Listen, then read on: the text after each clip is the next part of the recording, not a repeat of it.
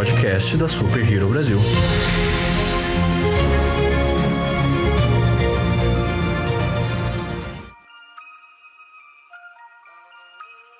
Bom, em 3, 2, 1. A gente já chegou.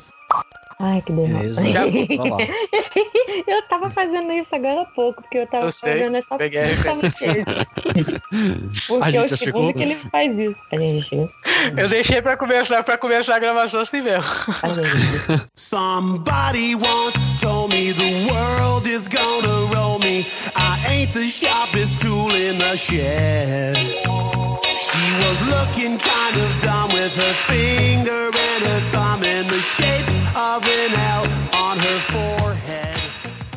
Olá, senhoras e senhores de todo o multiverso, sejam bem-vindos a mais um Audio Hero, o podcast da Super Hero Brasil. Eu sou o Luan Pierucci Eu sou o Lucas Algebaile. Eu sou Joyce Freitas. E eu sou o Alessandro. e estamos juntos mais uma vez hoje para falar sobre um dos maiores ícones da cultura pop, essa animação que marcou o coração de muita gente, marcou a infância de muita gente, inclusive da pessoa aqui que vos fala. Estamos aqui hoje para falar de Shrek, essa animação que assim dispensa comentários, né? A gente vai tentar resumir em um podcast aqui todas as a- as grandes emoções que a gente já passou vendo essa saga aqui. E antes de começar, só queria fazer uma perguntinha pra vocês, começar esse sketch bem aqui já. Vocês sabem qual que é o nome do filme que conta a história do filho do Shrek?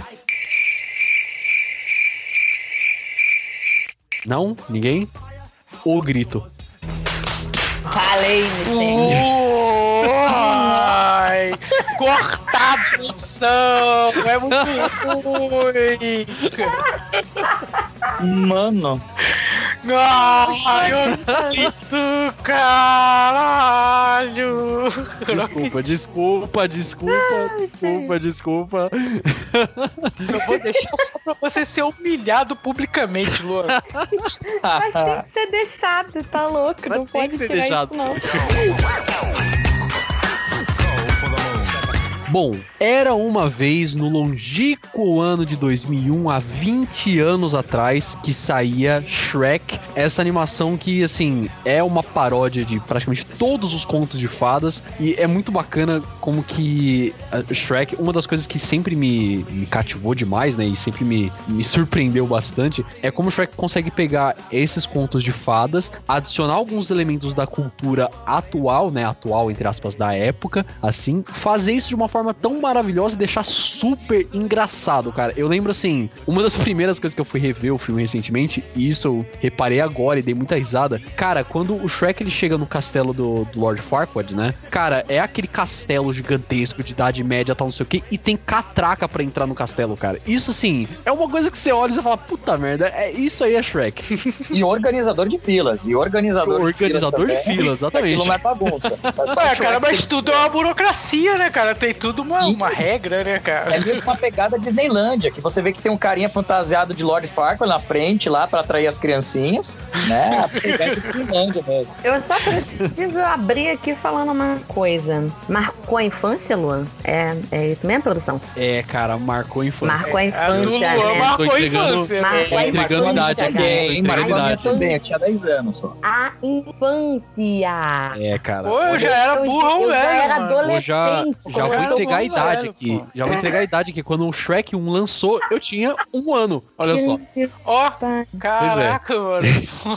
Eu 2001, cara, eu nem sei, cara. Eu sou de 83, eu nem Eu sei era, fazer não, conta não direito. não. Você era um pouquinho mais adolescente do que eu. Eu era adolescente, nós dois éramos adolescentes, Lucas. A criança tava nascendo, ele nem viu o Shrek quando lançou. Eu vi o Shrek quando lançou, mas Não, tipo assim. não viu? ele não viu. Porque ele não tinha com um ano capacidade de ver o Shrek, amigo. Tu tá É, entendendo? é, é. exatamente. Com um ano ele não tinha, né? Ele tinha Do, do grupo aqui, então, só quem viu mesmo, literalmente, o negócio fomos eu e você, né? Pois é, eu só precisava fazer esse comentário, tá? No Ah, caso, eu tinha 9 anos, eu lembro bem, eu lembro bem. marcou a infância do Luan e do Alê e a adolescência minha e do Lucas, entenderam? Aí é bom que a gente já entendia as piadas melhor ainda, né? Porque a gente já pegava o contexto, Pois é, cara. Pois é, cara. já pegava o. Porque assim, Exatamente, convenhamos, né? E eu acho que esse gancho agora que você falou, ele é muito bom, porque assim, eu acho que toda a galera tava muito acostumada com essas animações 3D da, da, da Disney Pixar, né? Que era toda aquela pegada bonitinha, fofinha, infantil. E o Shrek não é assim, não. O Shrek realmente só tem, tem, tem todo um contexto ali, umas piadas que você só vai realmente começar a se atentar se você tiver ali uma certa malícia. Então ele vem pra agradar todos os públicos, né? É, na verdade, o Shrek, né, o humor que tem no Shrek, ele é meio assim, ele também é um humor que a criança pode entender, mas não da Isso. mesma forma que o adulto. É, É, um mais ou menos o que acontece em. Chaves, cara. Chaves tem muita piada que é pra adulto e é pra criança ao mesmo tempo, que a criança entende de uma forma e o adulto entende de outra, né? Sim, a criança vai. vai. entender de uma forma muito mais literal. Sim. E a gente já sabe que aquilo tá na base da sacanagem, então a gente já entende na base da sacanagem. Sim, mas, por exemplo, eu me lembro que teve aquela. Tem até uma cena, aquela cena do, do, do Shrek 2, que eles estão perdidos, e aí o burro pega e fala: A gente já passou aqui três vezes por esse arbusto aqui que parece a Fafá de Belém. Quando era Né? criança, pô, quem é a Fafá de Belém? Super não sabe olhar na quem é internet Joel. depois que eu fui ver que tava associado aos peitos, entendeu? sim. Ah, isso ainda é uma coisa da dublagem também brasileira, né, Exato. cara? Uma adaptação Então, também fantástica. então, Seja mensagem. Vamos aqui pegar essa, esse, esse tema mais abrangente, a dublagem do Shrek. Eu preciso falar uma coisa. Eu, eu sempre digo nos nossos casts, porque a gente faz de série, de filme, de tudo, que eu assisto legendado. Inclusive em alguns, em alguns casts recentes, é, a gente fez alguns comentários sobre como é que tava no legendado, como é que tava no dublado. Acho que foi até no, no do Falcão, porque tinha umas questões ali Tipo, tinha umas diferenças, Uma mudança né, na de- dublagem, é. é, tinha umas, umas características ali diferentes, mas, gente, a animação eu só vejo dublada. Sim, Porque cara. a dublagem brasileira, assim, de animação, especialmente, que eu tô falando, é sensacional. Porque Claro, a olha a escola. ela te... Não, pelo menos que a dublagem brasileira é sensacional. Ela é considerada a melhor dublagem do mundo. É, de, de melhor, assim, melhor de, de dublagem em si, de trabalho profissional, melhor da adaptação dos contextos, do- sabe, do- dos Sim. roteiros. Uhum. Mas, gente, dublagem de animação no Brasil é a coisa mais sensacional do mundo. Cara, Porque e. eles pegam todas as referências que estão lá naquele, naquele roteiro adaptado. Quer dizer, eles adaptam todos aqueles aquele roteiro todo pra fazer as referências. Pegam aquilo pra uma realidade brasileira tão absurda.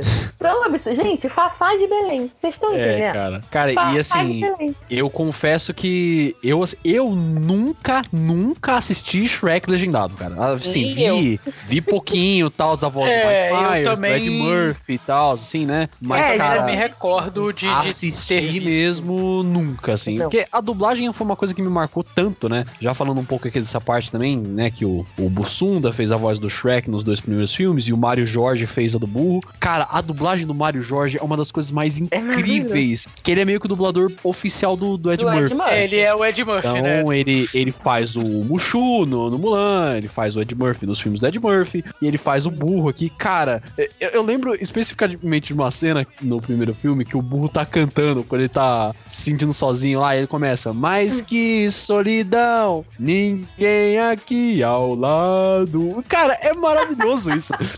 É muito Sim. bom, é muito bom. E assim, é, vamos colocar aqui que originalmente o Shrek, né, lá nos Estados Unidos, tem dubladores incríveis.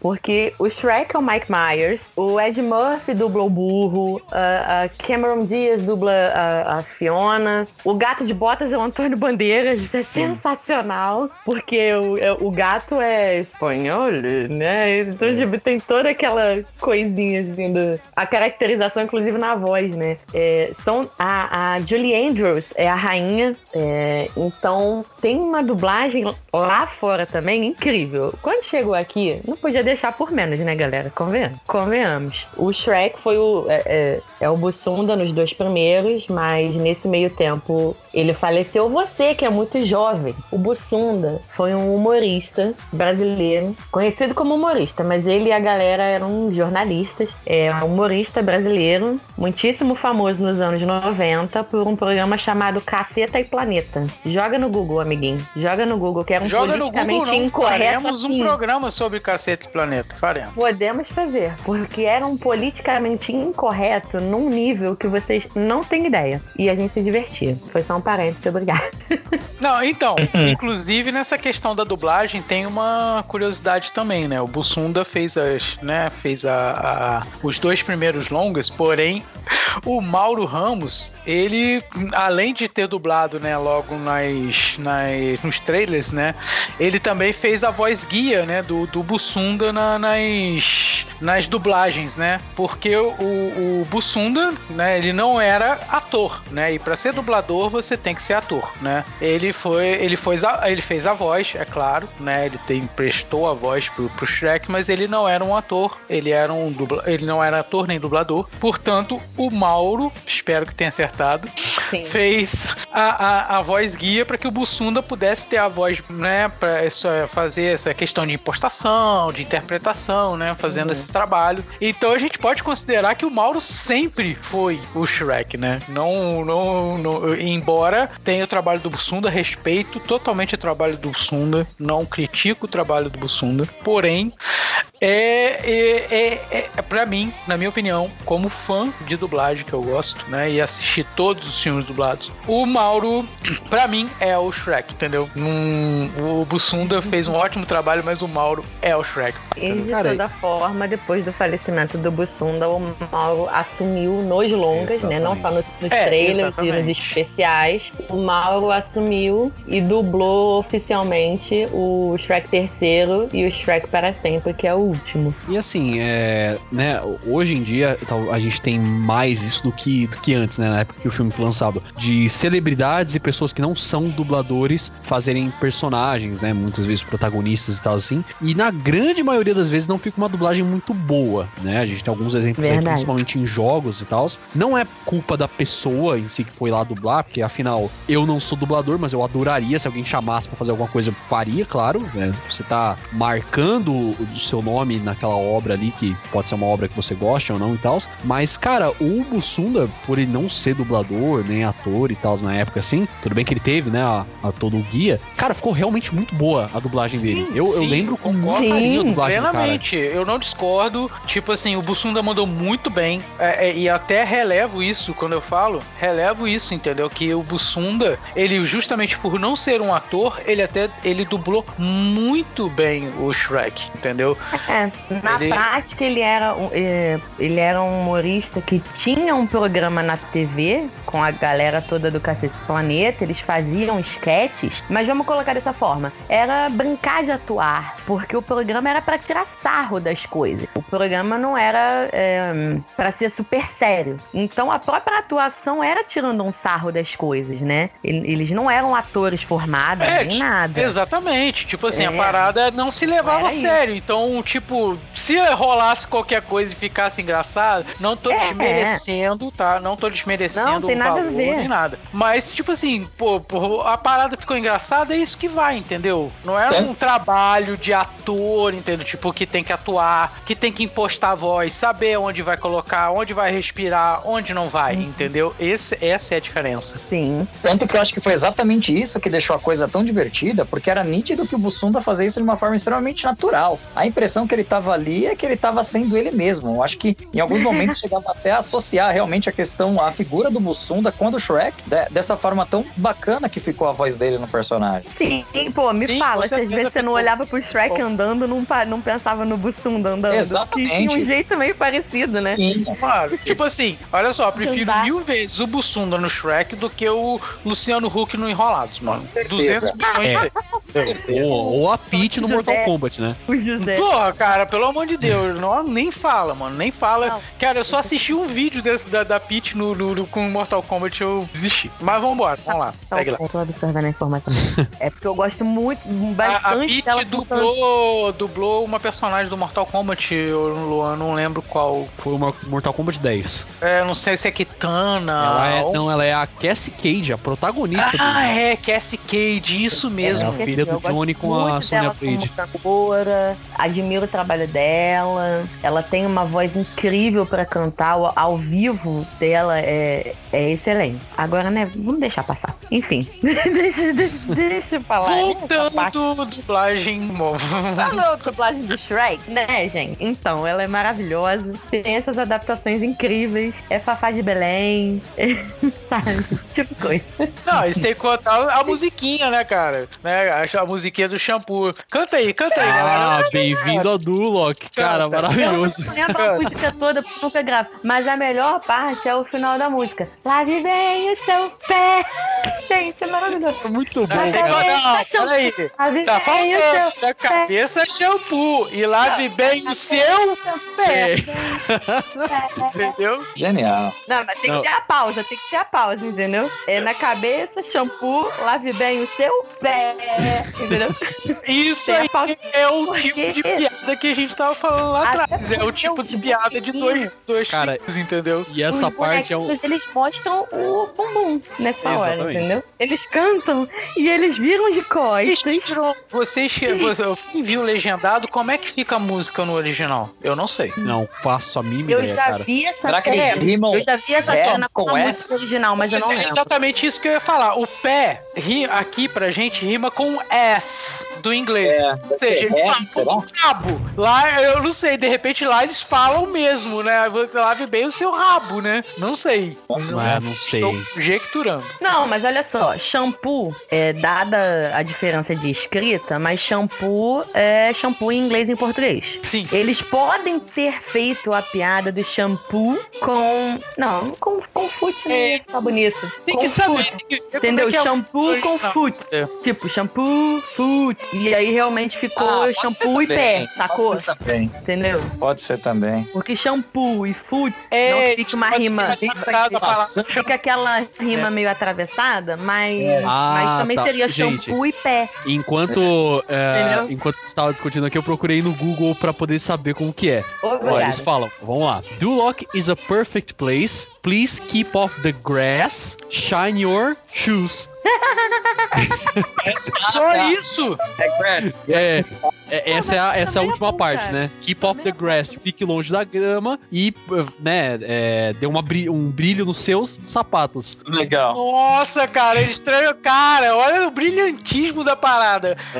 Pô, sério, pra mim, isso é super sem graça. Se eu visse isso legendado, seria super sem graça. Sim. Tipo, ah, pô, aqui é um lugar brilhante, beleza, deixa seu sapato, limpa seu sapato e entra. Sei lá, pô, mas aqui, é olha só o que, eles era pra rimar transformaram. com S. É a, mesma, é a mesma teoria do português. O grass era pra rimar com S. Aí eles Com não S, botam é. S e botam shoes. É, É exatamente. exatamente a mesma teoria do português. Na cabeça, shampoo. Era pra rimar Isso, com tá, beleza, beleza. Aí eles tiram o furico e botam o pé. É a mesma teoria. Cara, e Entendeu? é bacana porque a gente comentando sobre essa música aqui, a única coisa que eu lembro é aquela pausa depois da música e o, o burro. Mais uma vez!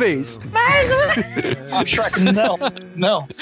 E o Shrek com aquela cara torta, né? Porque ele olha assim É. de lado. Ele fica Tira olhando com a né? Na cara. hora que tira foto com a reação deles, ele com aquela, com aquela cara de. Sim, verdade. É maravilhoso. Inclusive, vamos pegar aí a musiquinha do Bem- do Bem-vindo pra falar da trilha sonora da sequência toda de Shrek. Que a trilha sonora dos quatro filmes é maravilhosa. Eles usam classicões, sabe? Acho que eles pegaram muito ali. é, eles foram dos anos 70 aos 90, sabe? Fizeram uma varredura do melhor que podia ter naquele filme e puseram lá. Que eu não tenho uma música ali que eu achei ruim. De David Bowie a Smash Mouth. All Star, inclusive, do Smash Mouth, que acaba sendo o hino. O E, hino cara, do e Shrek. olha, É a música Uma outra curiosidade. Uma outra curiosidade. Essa música All Star, ela foi feita pra ser trilha sonora de um outro filme mais antigo que Shrek, mas o filme não bombou, cara. É O aquele filme- Crazy Racing, ou não? Cara, não é Crazy Ray, é um cara, um filme de um super-herói meio louco, assim, os caras tem um. Mas, tipo assim, é um filme de super-herói galhofa, sabe? Tipo, Ah, parada tá. super galhofa. É, é, é- O Smash Mouth, cara, ele fez sucesso por causa do Shrek, mas eles não fizeram pro Shrek essa música. Shrek. Ah, esse- é- a trilha sonora do Shrek é muito, é muito incrível. Porque é isso. Ela é extremamente, ela é extremamente diversificada. É, ela vai ela passeia por todo tipo de gênero musical e ela e ela ela te ajuda de uma maneira a entrar na história, entrar nos, com- nos personagens, te puxa pra dentro de uma forma. E fora que ela não é só uma trilha sonora que toca, né? Porque eles cantam. O burro canta. É. O burro com o gato canta. A fada madrinha canta. A Fiona canta. Então não é só uma quase trilha musical, sonora que também. toca, né? Quase musical. E as adaptações das músicas em português, como por exemplo, da música do a- I Need a Hero, do Shrek 2, que a, a, madrinha, a fada madrinha canta, a adaptação dela em língua portuguesa ficou fantástica. Maravilhoso, verdade. Fantástica. Cara, é tipo, ah, olha, é, é, é, foi o- é, mais uma vez, cara, o, tra- o trabalho de dublagem foi Com totalmente certeza. fantástico, entendeu? Sim. Totalmente fantástico. É. é- é porque, tipo assim, não foi só a dublagem, foi também a questão musical. É- é- tipo, é, tem, tem uma parada dessa. Nem todo dublador é cantor, Isso. canta. Sim. Uhum. E todos eles cantam, e são os atores, são os dubladores que cantam, não são outros dubladores, são Sim. os dubladores que estão cantando. Dizer, é um trabalho Só em impecável. casos excepcionais. impecável. A mesma coisa a, a- a- a- os voice actors originais, né? Eles cantam também ali, Sim, né? sim. São eles que cantam. Então, tipo assim, a, a, a, fi- a fidelidade, entendeu? Que a dublagem tem com, com, com, com, com o material original, né? Eu não sei se em outros países são assim, não vou, não vou questionar. Mas, cara, é, aqui é fantástico isso, né? Voltando um pouquinho pra dublagem, mas não saindo do tom da, da música, né? E tem um detalhe na dublagem também, aproveitando que você falando isso, que é um detalhe tão bobo, mas eu achei tão genial de uma cena do 2, do, do dois, quando o Shrek ele entra dentro da fábrica pra pegar a poção lá e ele se veste como um dos operários, que ele vai chegando e ele solta uma frase que é tão comum assim a gente ouvir, em, sei lá, em, em padaria quando a gente vai tomar um café, alguma coisa assim do tipo, que ele chega e fala assim, ô, graças a Deus é sexta-feira, hein? É, Nossa, Cara, muito. do Brasil, Meu, que a gente vê tiozão chegando assim, falando essa frase, que você fala, meu, que genial, né? Não, e convenhamos, né? Quem não levou pra vida o melhor pra fora do que pra dentro? pô, exatamente, É. cara, exatamente. Eu Com falo certeza, cara. melhor pra fora do Com que pra dentro, gente. Como não? Agora eu vou fazer o adendo aqui pra te ajudar, Lucas. Ah, a All Star é, o- foi trilha de um filme chamado Heróis Muito Loucos. Isso! Que é de 99, ele é só dois anos antes do, do primeiro Shrek. E aparentemente, realmente assim, ficou. Não, o filme, tipo assim, cara, o filme É, totalmente. Na verdade, ele, ele tem meio que dois nomes. É porque é, é Mystery Man em inglês. E aí ficou Heróis Muito Loucos, mas também é, quase super-heróis também. Cara, eu em uma das adaptações de isso passar nome. no Brasil. Nunca vi esse filme. Não, Eu nunca tinha ouvido nem falar, sinceramente. não Eu nem eu. Eu nunca vi nem sombra desse filme, pra dizer a verdade. Eu só fui fazer a pesquisa. O que eu vi do filme é o que aparece no clipe do Smash Mouth. Porque o clipe da música All Star, se vocês procurarem, vai ter as cenas do filme. Procurem aí depois. All Star Smash Mouth Original Clip. Né? Cara, pra falar a verdade, o clipe do, do All Star pra mim é o Shrek rasgando o livro de contos de fadas e limpando a bunda, cara. Mas é todo mundo conhece esse, mano. Mas a Procura depois. porta do banheiro. É. Mas, galera, galera do que tá banheiro, escutando, exatamente. eu vou deixar essa parada, eu vou deixar isso no final aí. Procura, procura aí. Quem não conhece, All Star não é a música do Shrek, tá? A música do Shrek, foi, a música All Star foi composta pra esse filme aí que a Joyce falou. É, quase super-heróis ou heróis muito loucos. Vocês podem achar com os dois nomes. Filme de 1999. Exatamente. É isso que tenho dito. Porém, não. É o Shrek. Já valeu a participação no podcast, valeu galera, tô indo, falou. Cara, e aproveitando que a gente tá falando, né, do, do All Star, que é o início do filme, assim, também, eu queria pegar um pouco pra gente falar sobre como que, é, como que cresceu, como que nasceu, assim, o Shrek, né? Porque como a gente tava falando um pouco mais, pra, mais pro começo lá, é uma paródia de conto de fada, das histórias que a gente já tá cansado de ouvir, de Cinderela, Branca de Neve, etc, etc. O príncipe que resgata a princesa no castelo com o dragão. E é muito legal como que eles pegam esse clichê e eles transformam num filme, tipo, muito, muito maravilhoso. Porque o Shrek, ele não é o príncipe que vai resgatar a princesa pra ele, ele é contratado pelo Farquaad, que o Farquaad quer casar com a princesa, não sei o que, pra se tornar rei. E eu lembro, inclusive, dessa cena do, do Farquaad, né, que eu tava assistindo recentemente. É muito bacana como que ele faz pra poder escolher a princesa dele, porque parece aqueles reality show de, de, de porta secreta, sabe? O espelho vai mostrando as princesas pra ele. É maravilhoso, cara. É que, na real. Ah, é só a referência, né? Isso, né, cara? É- E isso é o, entre aspas, o aplicativo, mano, que tu fica ali, ó, passa, É, passa, exatamente.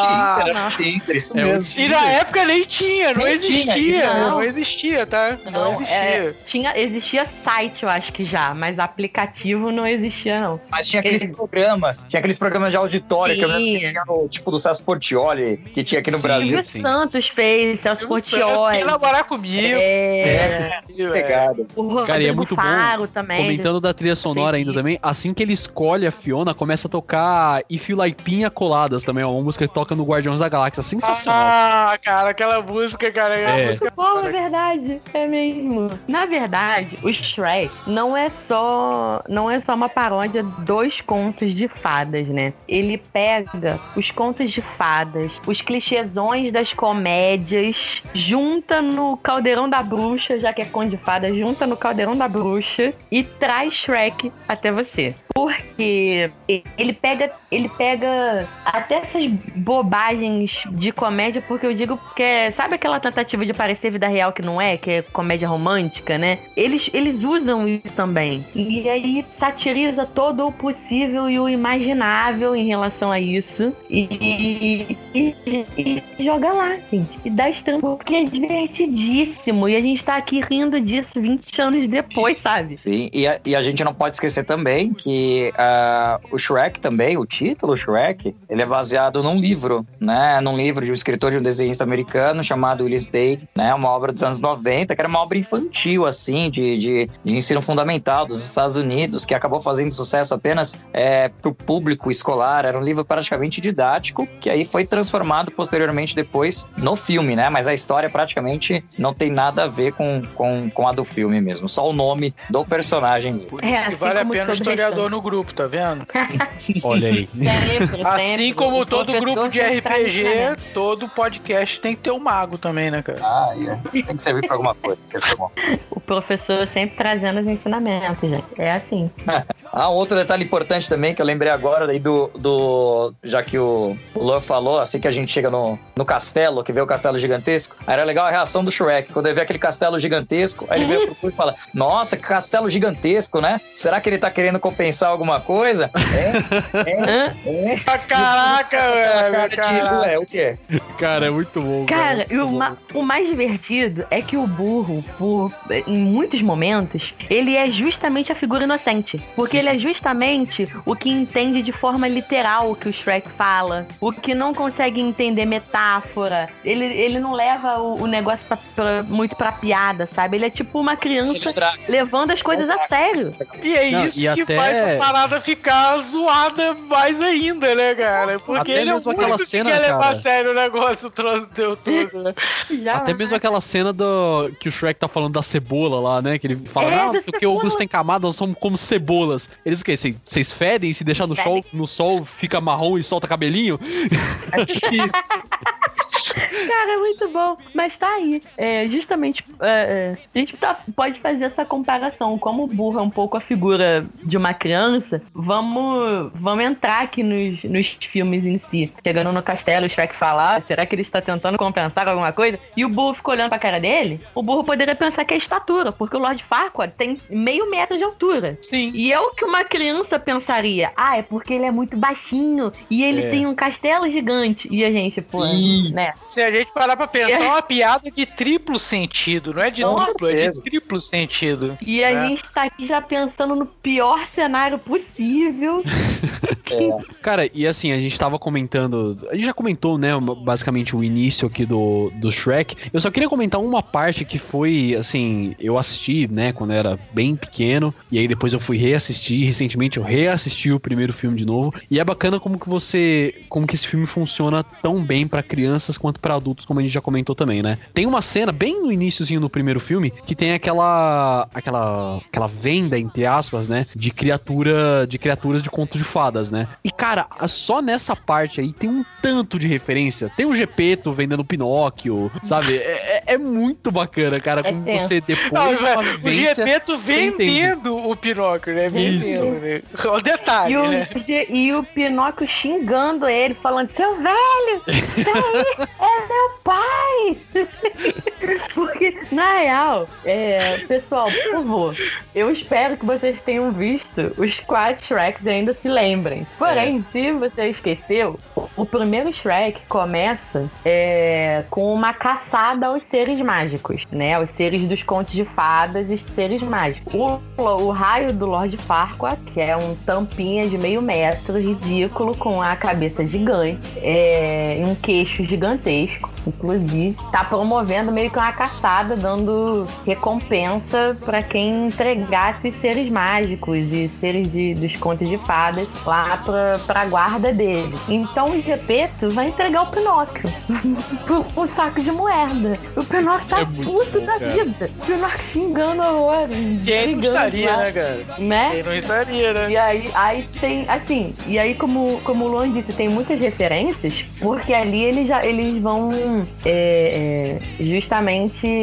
já puxando essas, esses seres dos contos de fadas pra te fa- familiarizar ali com o que eles vão trazer, né? Porque não é a historinha normal. E aí é quando o burro aparece, porque o burro. A tá história já não é normal pelo início, né? Não. Porque, cara, a história é contada pelo ogro. Qual história infantil que é contada Contada pelo ogro, mano? Exatamente. Aí é quando aparece o burro, porque ele tá sendo vendido pela dona, vendendo ele como um burro falante. Só que ele tentou ser esperto e ficou quieto, não falou nada, né? Ficou muito. Até que o pó de pirlim pim pim dá sininho, cai nele, ele começa a voar, aí ele grita e faz um escândalo. E aí os guardas veem que ele realmente fala, corre atrás dele, vira uma confusão. Ele sai flutuando pela floresta e esbarra no Shrek. Tadã! Mais, mais uma menção honrosa à dublagem brasileira, exatamente em falar pode pirlim pim pim, né? Exatamente porque a gente sabe que tem toda uma ligação aí, uma conotação com referências também a, a ideias de do pica-pau amarelo, né? Exato. E tudo mais, que utiliza a expressão totalmente brasileira também. É isso, viu, gente? Historiador ajudando a gente a completar a informação. Adoro. Pô, cara, olha, Alessandro, você tá de pô, já segunda, segunda elogio, cara. Segunda elogio hoje.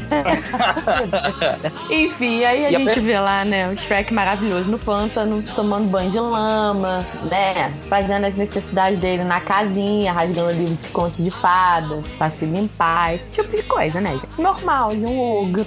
Não, como a gente imagina um ogro, né, cara? Porque o ogro não necessariamente ele precisa ser sujo, né? Ou precisa. dá graça ao negócio ele ser dessa forma, entendeu? Então, é porque O que tá, dá nossa, graça. cê- é, vocês vão ter que me segurar hoje, mas é porque eu peguei mais uma referência assim, aqui. A, a grande ideia do ogro, o, o ogro ele era utilizado como uma forma de assustar uma, uma criança, tal como é, hoje em dia fala da ideia. Hoje em dia não, como anos atrás falava, ah, o homem do saco, cuidado com, com o homem do saco. Então a história do ogro era exatamente para evitar que as crianças na época da Idade Média elas se aproximassem do pântano, que era a parte realmente mais escura que tinha, onde realmente ninguém ia para lá. Ah, de Porque se a perigosa, criança né? fosse, é, se É, a criança fosse pro, perigosa. pro pântano, ela poderia ser realmente atacada por alguma espécie de algum bandido, ou ela poderia literalmente se afundar ou ficar perdida. Sim, então o ogro era É. essa referência do pânico mesmo, né? Pra assustar. E é, é a mesma referência da Chapeuzinho Vermelho. A história dela. Galera, vamos conscientizar aqui primeiro uma coisa. Os contos de fadas que vocês conheceram pela Disney, esquece. Exatamente. Vai na internet, bota o nome da sua historinha preferida e do lado, original. Vocês E vão perca a sua encontrar- infância. Exatamente. Vocês vão encontrar os contos originais. Cara, tem tanta coisa É. medonha. É, E a É, Chapeuzinho mano, a parada é Vermelho? bizarra. Se, totalmente. A Chapeuzinho Vermelho era nesse, nessa mesma pegada que o Elê tá falando do ogro. Era pra botar medo nas crianças, pra elas não andarem pela floresta sozinhas. Pra elas, Principalmente nas meninas mesmo, né? É, principalmente as meninas, porque, gente, vamos pensar, não é aqui, né, anos 2000, a gente tá falando de 1500 e pouco, 1200 e pouco, 1300 e pouco, cada história é de um, de um determinado século, vocês têm que pensar de 1700 pra trás, não é anos 2000, galera. Vocês têm que pensar que o pessoal vivia na beira da floresta, que era atacado por animais, que afundava no pântano, que se afogava no rio, entendeu? Que era atacado por um bandido. Qualquer desculpa é macho, desculpa, entendeu? né? É, é- é isso aí, é exatamente. Então, galerinha, joga lá. Inclusive, vou fazer um adendo aqui. Quando eu era criança, criança eu digo assim, eu acho que eu tinha uns 8, 9 anos. Não, menos. É, peraí. Minha mãe me deu um livro de contos de fadas. Eu tinha vários livrinhos da coleção Disney já na época, quando eu era criancinha. Aí ela comprou um que era uma coletânea. Mas era uma coletânea dos irmãos Green. E isso eu tinha por volta de uns 8 anos de idade. Galerinha, procura aí. Contos. É, cara, os Os irmãos, irmãos Green é, Green. é, tipo, são os maiores responsáveis por essas histórias macabras que a gente tem de conto de fadas até É, hoje, cara. então, eles, eles que na época compilaram é, os, os contos que as pessoas falavam na cultura popular das, dos locais. É, são dois irmãos, pra quem não conhece, eles foram, isso aí, os grandes responsáveis pelas histórias macabras, porque eles foram pegando os elementos das culturas locais e reunindo em contos assustadores pra tocar terror até em adulto. Aí, séculos depois, veio a Disney e deixou tudo bonito. Mas as histórias não são bonitas, tá, gente? Eu só quis fazer esse adendo. Então, eu conheço a parte macabra desde criancinha, que minha mãe me deu um livro. Ah, meu Deus. É isso, gente. Vocês terem noção do que Ah, aconteceu na bom, minha vida. Foi bom, ela já te, te criou um senso crítico dele. Isso é, cara, isso é criação de entendeu? caráter, cara. É claro, pô. Exatamente. Com certeza. Olha o divisor de águas, entendeu? Exatamente. Eu conto Você, desde criança, todos- você não teve aquela ilusão, entendeu? Que aquela coisa era assim, aquela coisa bonitinha. Não, você já sabia Não. o que, que era a verdade, entendeu? Eu já sabia que, a- que as irmãs da Cinderela cortavam os dedos pro sapato caber no pé. É verdade? Não sabia, não. É verdade.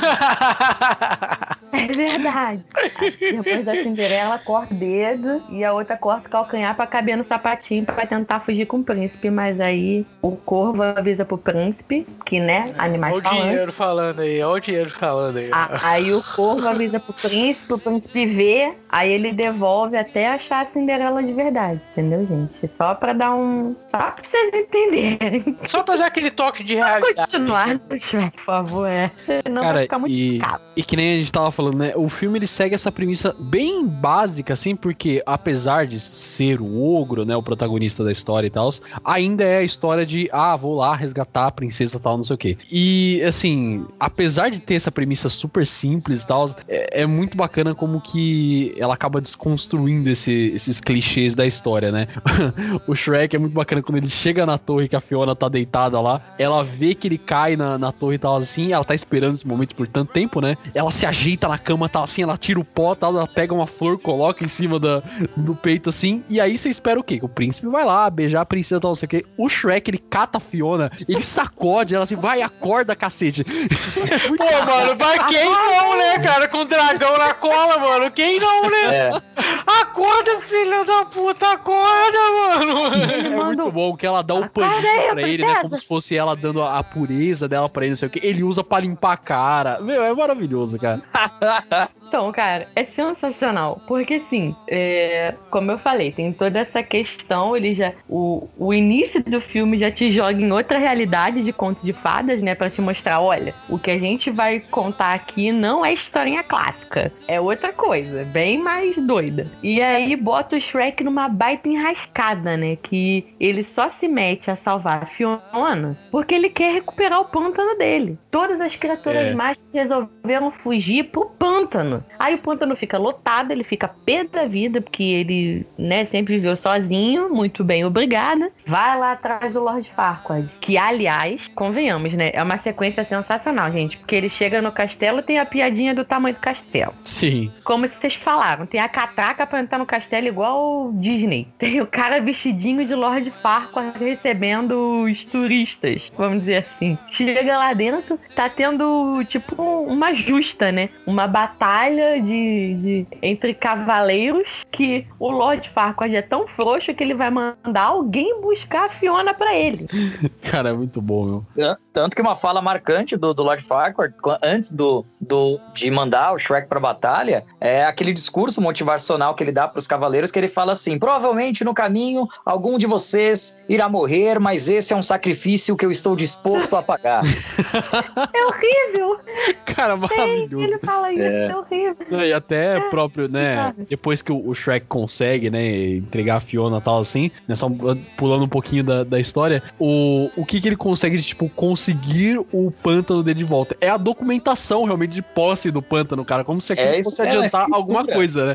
É muito bom, cara. É, cara, mas é- aí, eu porque assim, a gente já falou, né? Tem mil referências em cada um dos filmes. É, mas você vê que ali essa. A luta que o Shrek trava, porque ele tá bolado ali, é, e, e ele sai batendo em todos os cavaleiros ali na hora do, do embate na frente do, do Farquaad, é, lembra muito aqueles, aqueles programas de luta armada, né? Que luta armada eu quero dizer luta programada. É luta livre, né? É, O wrestling. WWE, né? É, É mas que tinha, tinha aquelas que, que, que eram artísticas, né? Aquelas do, do fingimento, do fake, que era tudo combinado. Ma- Mas é total, é uma mistura de luta livre. Como é que é o nome? O nome, tipo, sei lá, nos anos 80 era o Telecat, não era isso, gente? Telecat. Era o Telecat. Isso. Então, tem toda uma referência ali a esse tipo de luta que era televisionada na época, que inclusive ficou engraçadíssimo no filme, fica muito bom. Com o burro fazendo o gongo, fazendo Sim. o gongo, fazendo torcida, o burro fazia tudo ao mesmo tempo. E o determinado É, momento que a Fiona ela também lutava, teve uma hora ali que faz uma, uma analogia à Matrix também, né? Totalmente o bullet time do Matrix, para, né? Da, da Trinity. Dela, ela até dá aquela ajeitadinha no cabelo assim e a luta continua. Sim, é maravilhoso, cara, maravilhoso. Tudo é muito, muito incrível nessa sequência. Mas convenhamos que aí, né, nesse miolo, é,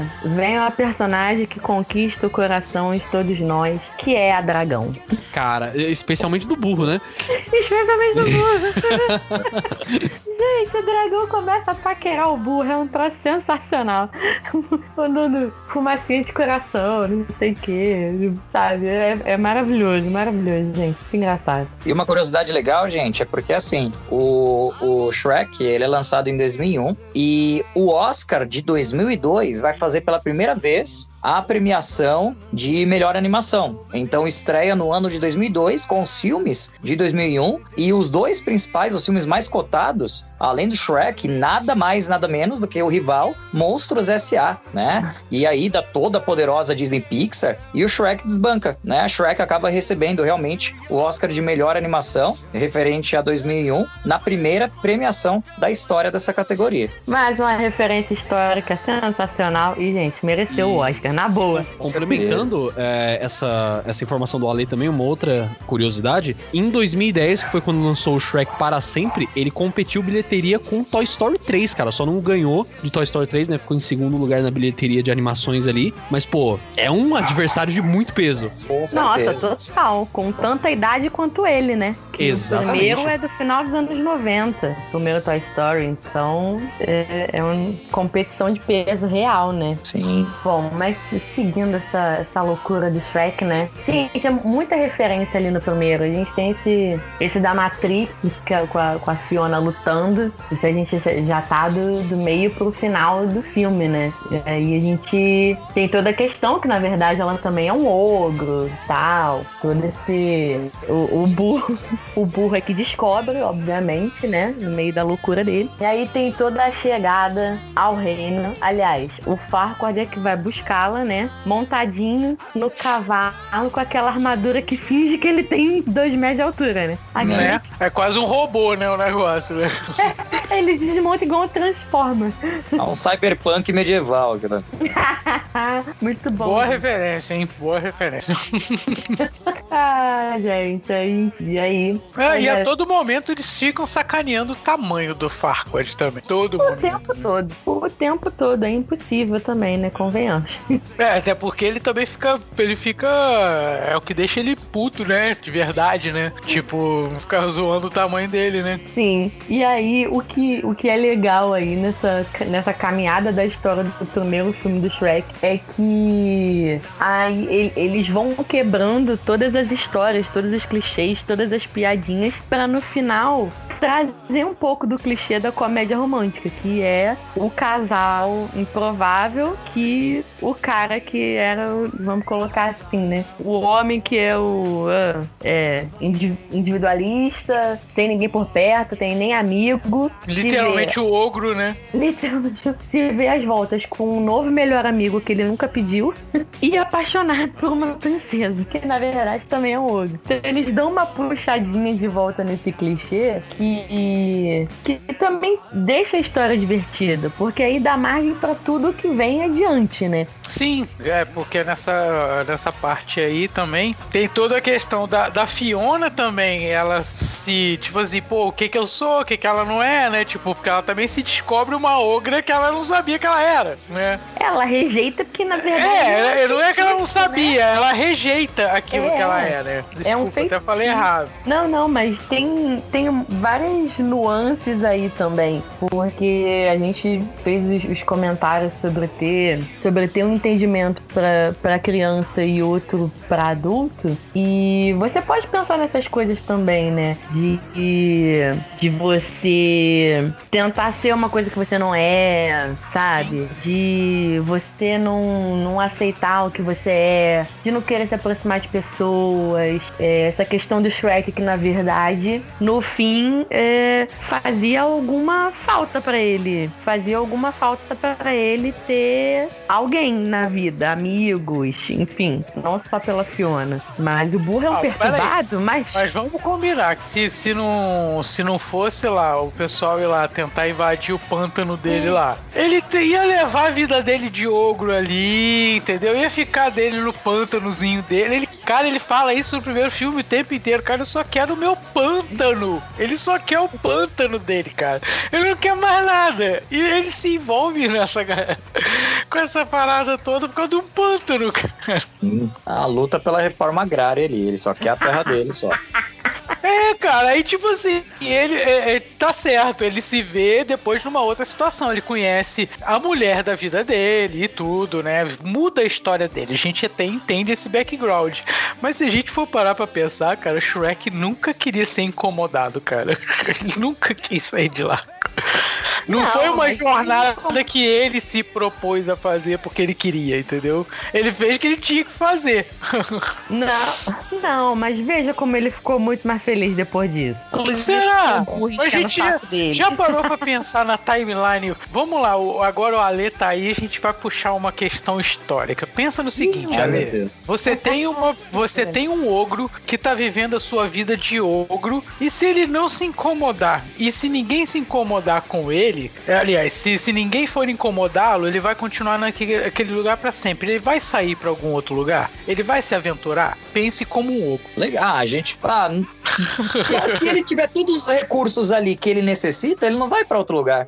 Exatamente, é o que eu tô falando, entendeu? O que só faz a pessoa transferir de lugar é a, é a ausência dos seus recursos básicos. Enquanto ele tem aquilo lá, ele não ia, não. É, ué, porque o Shrek ele nunca sairia dali se não fosse o, É. o, o lá, o, ele ser. Pelo que eu lembro, tá, gente? Eu tô de memória totalmente, tá? É, acho que o Farquaad quer que alguém vá buscar a Fiona, né? Então ele vai lá, ele é incomodado no pântano dele. Se, se não fosse isso, ele ia continuar a vida dele lá. Ele não seria mais feliz ou menos feliz. Ele ia Até porque ele sabe dele. que ele é muito odiado do lado de fora. Ele sabe que Exatamente. odeia ele. Então, era algo que ele convivia bem, né? Ah, e uma curiosidade: o, o símbolo do, do Lord Farquaad é exatamente igualzinho, o mesmo símbolo que é o logo da- do Facebook, tá? Apenas uma, uma curiosidade. Parece. É, Idêntico. exatamente igual. Eu vi aqui. Referências, referências. Aliás, é, tem várias. Tem questões que a galera tenta escavucar na real, né? Porque aí só aquela galera que fica pausando o filme a cada 15 segundos que vai pescando coisas, supostamente pescando coisas, né? Do mesmo jeito que vocês brincaram que o Farquaad, quando ele vai escolher com qual princesa ele quer se casar, e aí o, o espelho mágico, aquele espelho da Branca de Neve, galera, o espelho mágico mostra pra ele as candidatas, e aí depois ele fica lá com o espelho mágico e ele fica admirando a Fiona o tempo todo, né? E aí a galera, a galera mais ousada fica, fica fazendo comentários sobre a cena em que ele está bebendo provavelmente um, um vinho ou um licor estranho da época, é, vendo a Fiona lá no espelho, porque ele fica o tempo todo pedindo pro espelho mostrar a Fiona, coitada da imagem da Fiona, e ele fica lá desnudo na cama, bebendo, admirando a Fiona. É uma cena um tanto quanto peculiar, eu diria. Não, só uma só um adendo a essa cena é, né, a, a Né? visão bizarra que tem do peito extremamente peludo do Lord Farquaad também, que é uma coisa, meu Deus do céu. É horrível. É horrível, vou falar claramente, é um negócio horroroso. É, É, enfim, né? O pessoal fica fazendo comentários sobre essa cena, que a cena pode ser mais sensual do que a gente imagina.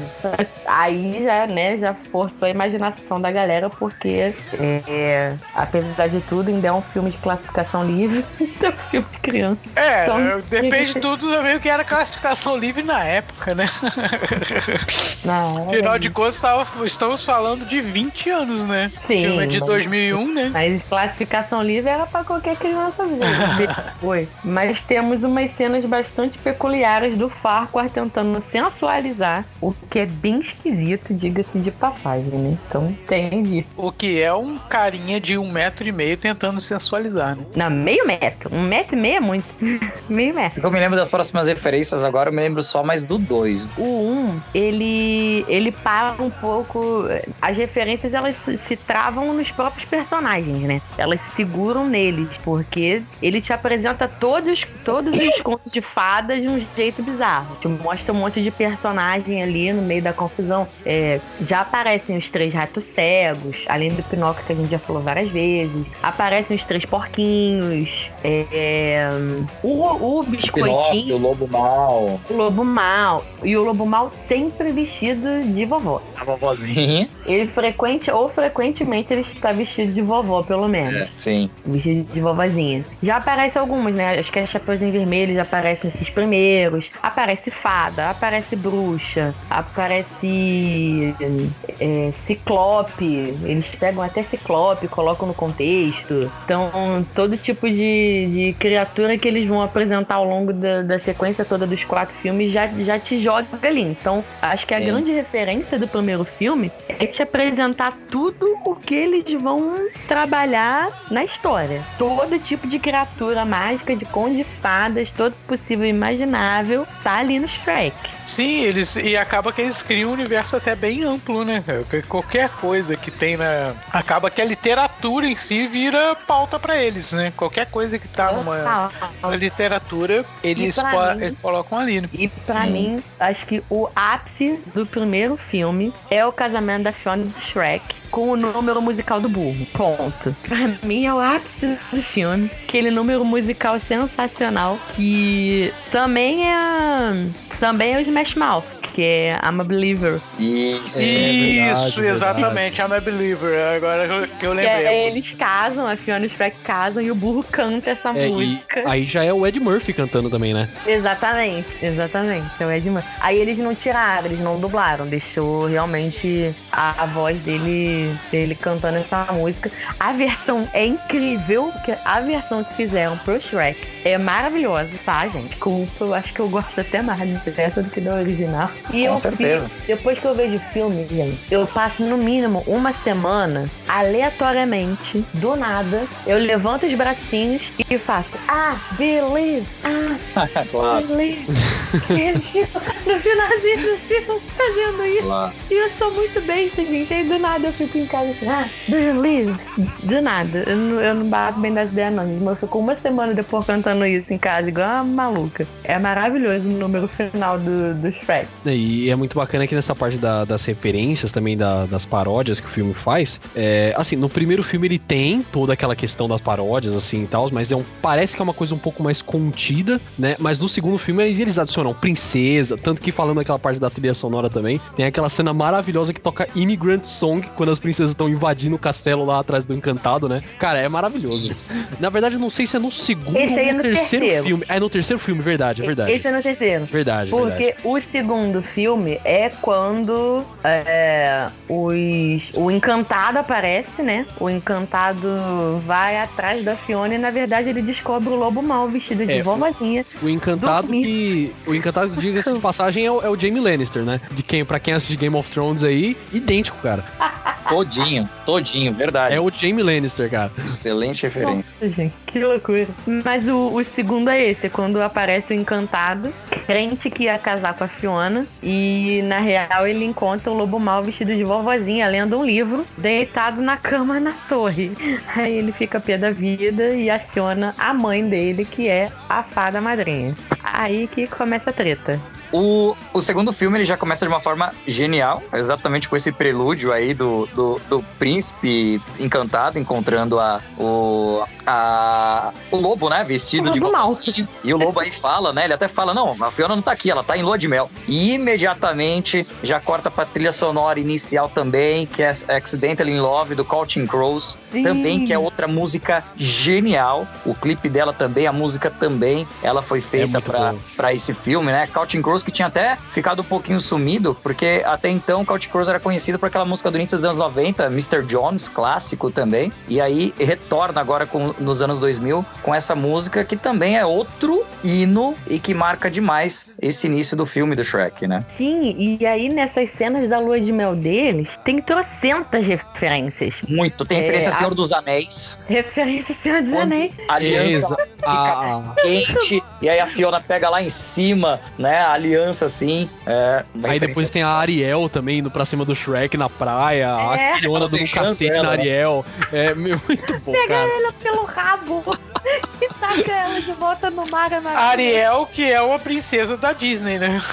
É, praticamente todas as princesas que aparecem são princesas da Disney depois, cara. É, É, que foram Na real, é, é o que eu falei antes, entendeu? A Disney puxou todas essas histórias, Isso. que são basicamente dos irmãos Grimm, do E de mais um, que, enfim. Aí a Disney pega todos esses contos e trouxe pra ser fofinho, as coisas que não são. Gente, a Ariel fica muda, toda vez que ela caminha na praia, ela sente como se fossem eh, agulhas entrando nos pés dela. A história também não é bonita, tá, gente? E ela não fica com o príncipe. Então, É, só digo isso. É.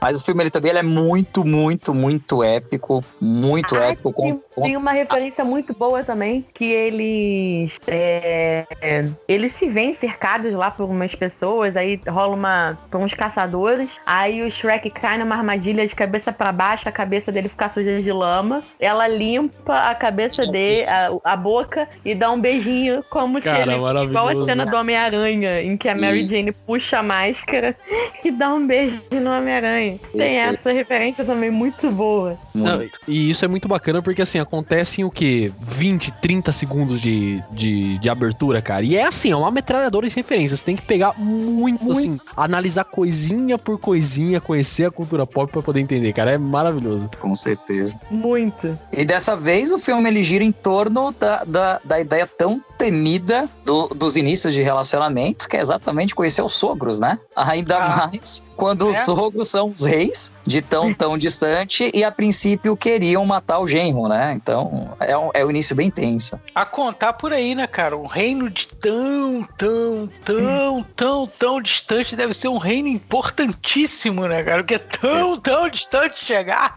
Exato. E com um letreiro de Hollywood ainda, adaptado de Hollywood, escrito nas montanhas. Cara, maravilhoso isso. Porque Né? você para pra pensar, é isso. Eles. E assim, detalhe, né? Conhecer o sogro, sendo que eles casaram antes. Sem É, família exatamente. nem nada, né? Tipo, simplesmente casaram. Eles só casaram. É. Só. E aí, aí tem toda essa loucura, porque eles estão lá cegados no pântano, na floresta, felizões, com um burro perturbando, mas já estão acostumados. Uhum. E vem essa história. E aí, né, gente, não, vam- antes de chegar então tão distante, vamos falar das, das melhores cenas do burro, vai. Já chegou? Já chegou? Já chegou? é muito bom, cara. Por favor, tira aqui o efeito, porque tá muito baixo. A gente tá tentando fazer, mas tá muito baixo. Insira o efeito do burro perturbando o juízo pra chegar na, em tão, tão distante. Convenhamos que já chegou, também virou um bordão de quem viu o segundo Shrek, vai. Com certeza. Eu, eu levei pra vida, gente. Já chegou? Já chegou. Ah, é muito bom. Aí. Ah, Eu uso sempre, tipo assim, quando eu tô meio entediado. Falo assim, pô, já chegamos? Ainda mando ainda. Exatamente. Já chegamos? E, outra, e outro momento clássico também, eu acho, que é aquele que quando eles, eles chegam, né, finalmente, em tão, tão distante, é um detalhe importante, tem Starbucks, então tão distante, né, logo que eles passam, Tem. tem uma- E, tem uma- Star- e, e tão, tão distante é basicamente Los Angeles? exatamente uma referência total a, a Los Angeles, Não. É, a rua é idêntica às ruas de Los, Los Angeles, cara. É maravilhoso. total. Aí aquela cena da- do jantar, que é bem interessante, que um começa a discutir com o outro, a Fiona vira pro Shrek e fala, Shrek, mamãe, papai, aí ninguém fala o burro, e o burro fala burro, né, também é outra cena bem icônica bom. também. Ele mesmo fala dele, eu burro. Ninguém fala de mim, eu falo, né? Né? É, cara, mas a chegada deles já é muito boa, porque eles estavam crentes que o encantado tinha encontrado a Fiona, né? É, Porque exatamente. tem o acordo entre a fada Isso. madrinha e o rei de casar a Fiona com o encantado. Eles não sabiam que tinha tido um plano do Farquhar, do Shrek tinha encontrado, ela tinha casado, sabia de nada disso. Aí chega lá, faz aquele silêncio mortal e uma criancinha chorando no fundo, assustada com os dois. Não, é porque é muito bacana, porque assim, no primeiro filme tem essa, tem essa explicação da, da profecia da Fiona, né? Que, né, Uhum. de, de dia de um jeito, de noite de um outro, né? E aí, se ela encontrasse o amor verdadeiro, ela- ela ia assumir a verdadeira forma dela. E a verdadeira forma dela era a forma de, de ogra, né? E aí. É porque os pais, contavam dela que a verdadeira forma Isso. dela fosse era a de humano, né? né? Exatamente. É. Ela sofreu uma Porque o maldição verdadeiro amor dela criança. foi um ogro. Foi um ogro, exatamente. Aí, tipo, isso é uma questão que eu ia perguntar pra vocês, inclusive. Vocês têm essa, esse entendimento dessa, dessa profecia? De que ela sempre foi uma ogra e aí ela assumiu a forma da ogra porque, né, encontrou o Shrek? Ou ela só assumiu a forma da ogra por conta do Shrek mesmo? E Cara, ela era humana? Eu vou deixar um outro questionamento que vai ser no mesmo estilo. Tostinho de vende mais porque é fresquinho ou fresquinho porque vende mais, cara? É a mesma coisa. Entendeu? É, é, é, é tudo.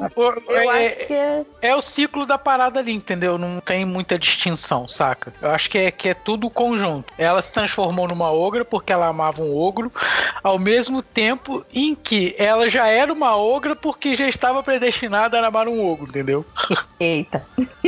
Ó, ó. Eu, Caraca, Eu eu, acho falei que é o que hoje eu seguinte. tava filósofo, hein? Muito bom, muito bom. eu acho que é o seguinte, como, como todo lance de, de conto de fadas que envolve transformação, é o depois a gente descobre, né? O rei, o pai dela. Ele era um, um- um- ele era um homem amaldiçoado a ser sapo, que ele fez um acordo e ele virou homem virou rei, se casou, pirê, pra lá. Depois, inclusive, ele volta a ser sapo, um sapo encantado. Porque, em geral, essas transformações, nas histórias de contos fadas, essas trans- transformações são porque o personagem foi amaldiçoado por algum motivo. Então, aquele personagem nasceu humano e foi amaldiçoado a se a virar um bicho ou uma criatura por causa daquele feitiço, né? Então, pra mim, assim, ela muito provavelmente nasceu humana e e por- provavelmente por causa das tretas do pai dela com a fada madrinha, teve essa maldição de dia de um jeito, de noite de outro. E eu entendo que ali, na- pelo feitiço, ela assumiria a forma de acordo com o que o verdadeiro amor tocasse ela. O que tocou foi um ogro. Então a forma que ela assumiu foi a de ogro, em paralelo ao que ao que ela sentiu. Ela se apaixonou por um ogro e assumiu a forma que era adequada a, that. Aquilo que aconteceu, entendeu? Tanto a, a, a criatura por quem ela se apaixonou, quanto os sentimentos dela. Possivelmente, se ela tivesse apaixonado por um humano e o feitiço fosse quebrado por um humano que ela amasse, ela teria ficado em definitivo na forma humana. É assim que eu entendo o feitiço da Fiona. Ele, eu acho que eu consigo explicar isso cientificamente, hein? Ah, meu Porra, por favor, por favor. Vamos lá. Olha só, a Joyce me deu, me deu a pista que eu precisava pra formular essa teoria. Lá vem. O pai dela era um sapo antes de ser rei, correto? Sim, eu sei o que, que você vai dizer. Já, tô- já Ah, entendi. Eu então. pensei nisso Ele também. se transformou em um homem. Quando esse homem encontrou a humana e nasceu a Fiona, a Fiona é metade sapo. Portanto, Sim. como ela misturou com genes humanos na própria fecundação, o que que aconteceu? Ela se transmutou numa ogra. Ó, Mas sapo não é ogro. Boa. não, Mas não é. tem as o- Mas tá tudo lá, ali tem no um- pântano, ali, tá ali no seu É verde. É, verde. Parece, parece. Vocês são foda, hein? Olha, O, Lucas acabou de é explicar cientificamente é Shrek, cara. Fiquei Shrek cientificamente. Caraca, eu Eu mereço. até pensei nisso, mas eu não falei porque sapo é sapo e ogro é ogro. Tá- Bom, mas peraí, vamos viajar um pouquinho também. Não é assim também, entendeu? Tão científico. Pula, pula. Bora, gente. Pula, sapinho, pula. Mas assim, vamos, vamos falar então exatamente porque da, da importância que os dois vilões têm, né, nesse filme, que eles realmente trazem um brilho diferente, que é a fada madrinha e o príncipe, né? Dessa vez a gente tem um príncipe no estereótipo clássico, muito diferente do que o Não é príncipe. tão encantado assim, né, cara? É É, exatamente o encantado. próprio nome. O nome dele é encantado. É só tem o nome de, né? Porque o restante nada, né? É, É. mas realmente são, são dois vilões muito, muito, muito carismáticos e importantes, né, pro E filme. eles fazem uma boa dupla, né, cara? Pá, tipo assim, é mãe e filho, né? E coisa e tal. Tem todo aquele negócio ali. E, tipo assim, você vê também que ela é a mãe querendo proteger o filho. Isso. A parada do filho, tudo é pro filho, coisa e tal. e no final das contas, eles ainda tretam, né, mano? Exatamente. Tem uma cena bem legal que eu acho que é aquela cena que eles, eles sequestram o, o rei pra explicar por que, que a Fiona se casou com, com, com o Shrek e não com o príncipe. Aí ela fica muito nervosa. Aí ela fala: Não, agora eu vou ser obrigada a fazer uma coisa que eu não quero. Aí eles passam assim no fast food, pedem um lanche. E aí o, o, o encantado fala: Eu quero um medieval mega, né? E junto com o medieval, medieval mega vem um machado gigantesco, como se fosse índio. Que é claramente É o muito bom. McDonald's, né, cara? É, o McDonald's. É o McDonald's total. E eu quero dizer que eu me identifico com a fada madrinha nessas horas. Tô irritada. Sou obrigada a fazer uma coisa que eu não quero. Comer um sanduíche. Sim. E outra coisa, aquela cena da.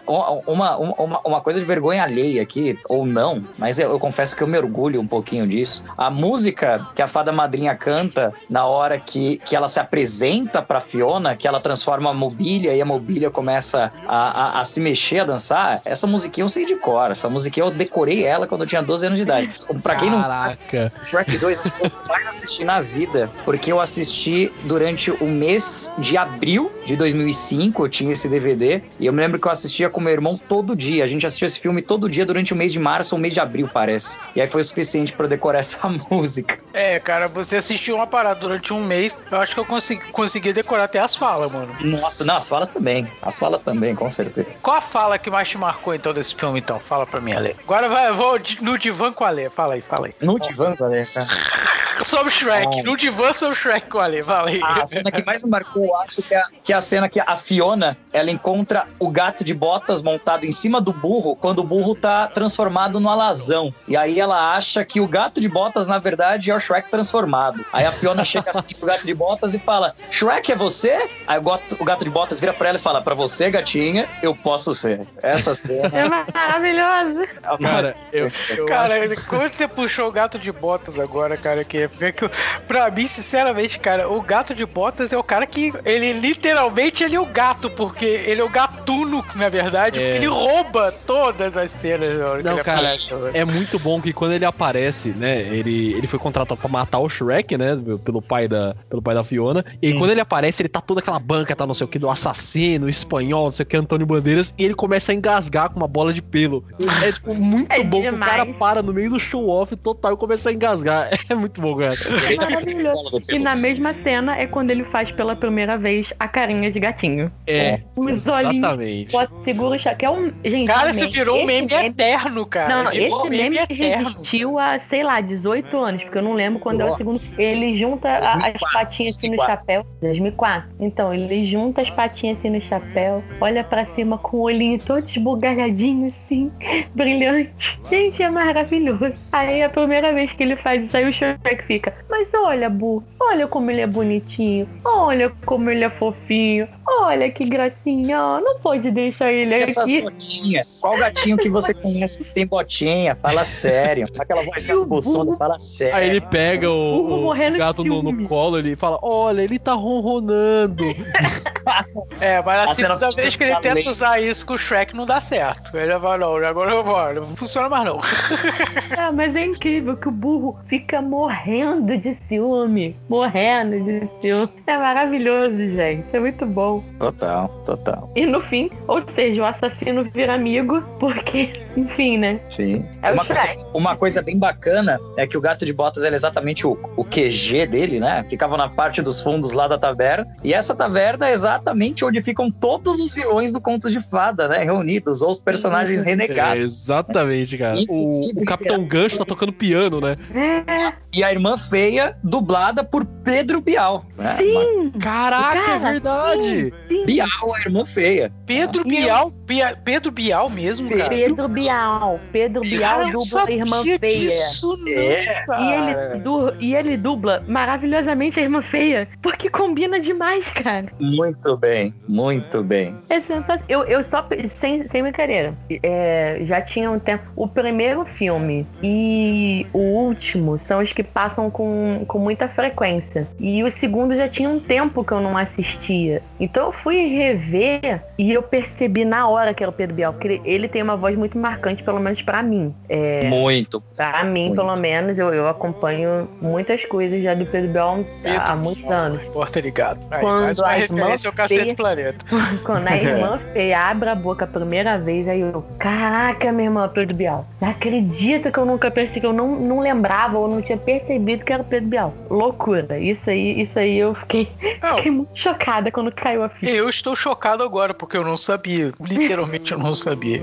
Vou até rever o filme agora só pra ver isso. Nossa, Genial. é muito bom, é muito bom, inclusive. Ah, nesse bar tem uma ótima referência ali. Que essa galera que fica vendo o filme pausando a cada 15 segundos pra procurar tudo. É, é, quando o rei chega na. O rei chega lá na taberna e ele vai pro balcão e chama a irmã feia, tem uma sapinha do lado. E ela olha pro rei e fala: Eu te conheço de algum lugar. Exatamente, exatamente. Porque ele já foi um sapo, gente. Muito bem lembrado. Ele já foi um Caramba, sapo. verdade. Sim.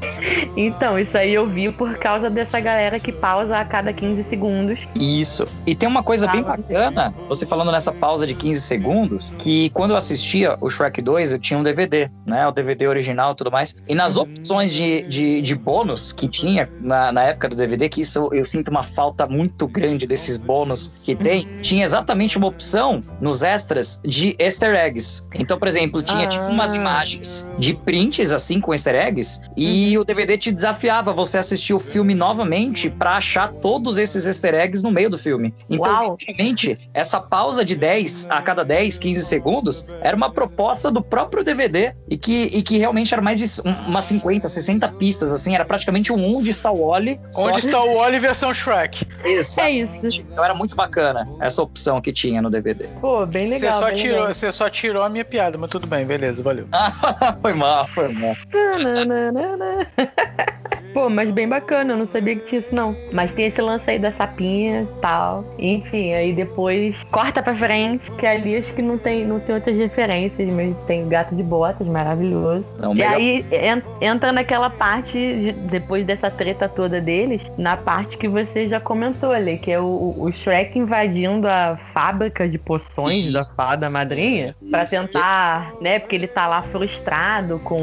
O nome da poção é Felizes para Sempre, né? Feliz para É, sempre. exatamente. E o, o cara, e é Sim. uma outra parada bem trabalhada, né? O Felizes para Sempre é todo o final da história de, de, de conto de fadas, né, cara? Isso. Viveram é- felizes para sempre. E é bacana que isso rendeu um grande meme na internet também, que é quando o burro toma a poção, né? E aí não dá nada, e o Shrek pega e fala assim: ah, talvez não funcione com burros.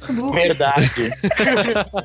Excelente. Cara, outro meme que sobreviveu a 17 Muito. anos. E, cara. Naquele momento, essa piada é um menosprezo com o burro, mas se, bo pô, mas se bobear, não. Com certeza, pra gente faz total sentido, né, cara? Porque pra um burro não existe o felizes para sempre. Porque isso não existe, entendeu? Exatamente. Uma pessoa que não é burra, ela com certeza é, entende que a felicidade nunca é eterna, né? Nada é eterno. Agora você foi muito longe. Pelo amor de Deus, agora eu vou embora. Cara, hoje eu tô Não, e assim, Cacete, irritado, o. Lucas tá muito inspirado hoje, meu Deus do céu. Nossa, nossa, Essa, essa, essa vai convenhamos, mas convenhamos que essa só funciona em português, né, Luca? Porque só em português que a gente usa burro com todas as conotações que a gente usa. Não, pô, mas nos Estados Unidos também. O Dumb pra eles tem várias conotações. Mas o nome do bicho não é, não é Não, o nome do bicho É, é, Donkey. Donkey. Mas pra eles tem, é, tem essa. Assim, é, não sei se tem a mesma. Não, não vai, não vai ter. Não, vai, não é. funciona da mesma forma. Tá, Acho que funciona- é, o que, é o que a gente fala de novo da dublagem brasileira. Existem coisas que só vão funcionar bem aqui. É, E ok. eles fazem de forma a funcionar aqui de propósito. Porque se não, talvez não funcione com burros, tem 30 interpretações. É o sentido literal, porque, ah, de repente não funciona com burro, só funciona com ogro, É. só funciona com gente. Felizes de ele pensou, de repente só funciona com gente, não vai funcionar nem em mim. Ele achou por um momento que não funcionaria nele também. Achei que eu E tinha é, criado- é, é muito bom porque depois que eles se transformam, né? Que a, a poção faz efeito, tanto no, no burro, no, no Shrek, na Fiona, é, que o Shrek acorda, né? Tá todas aquelas mulheres em volta dele lá, assim. E aí ele chama o burro, né? Que ele virou o cavalo lá. Ele, burro não, cara, eu sou um alazão.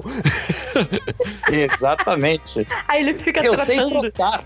É, Eu sei ele faz, faz as posezinhas assim. Cara, é maravilhoso. E aí maravilhoso. também tem outra piada mais com, com, com diversas interpretações aí, que quando ele acorda no meio de diversas meninas, assim, aí a- uma das meninas fala: Ah, não, eu, eu queria te acordar com um beijo, eu queria te dar um beijo. Aí outra fala: Não, mas eu queria dar. Aí outra, não, mas eu quero dar mais, eu vou dar muito mais, né? Então, fica aí também. Foi o que ela disse. também. that's what she said. É, exatamente. Deixa eu ser. É.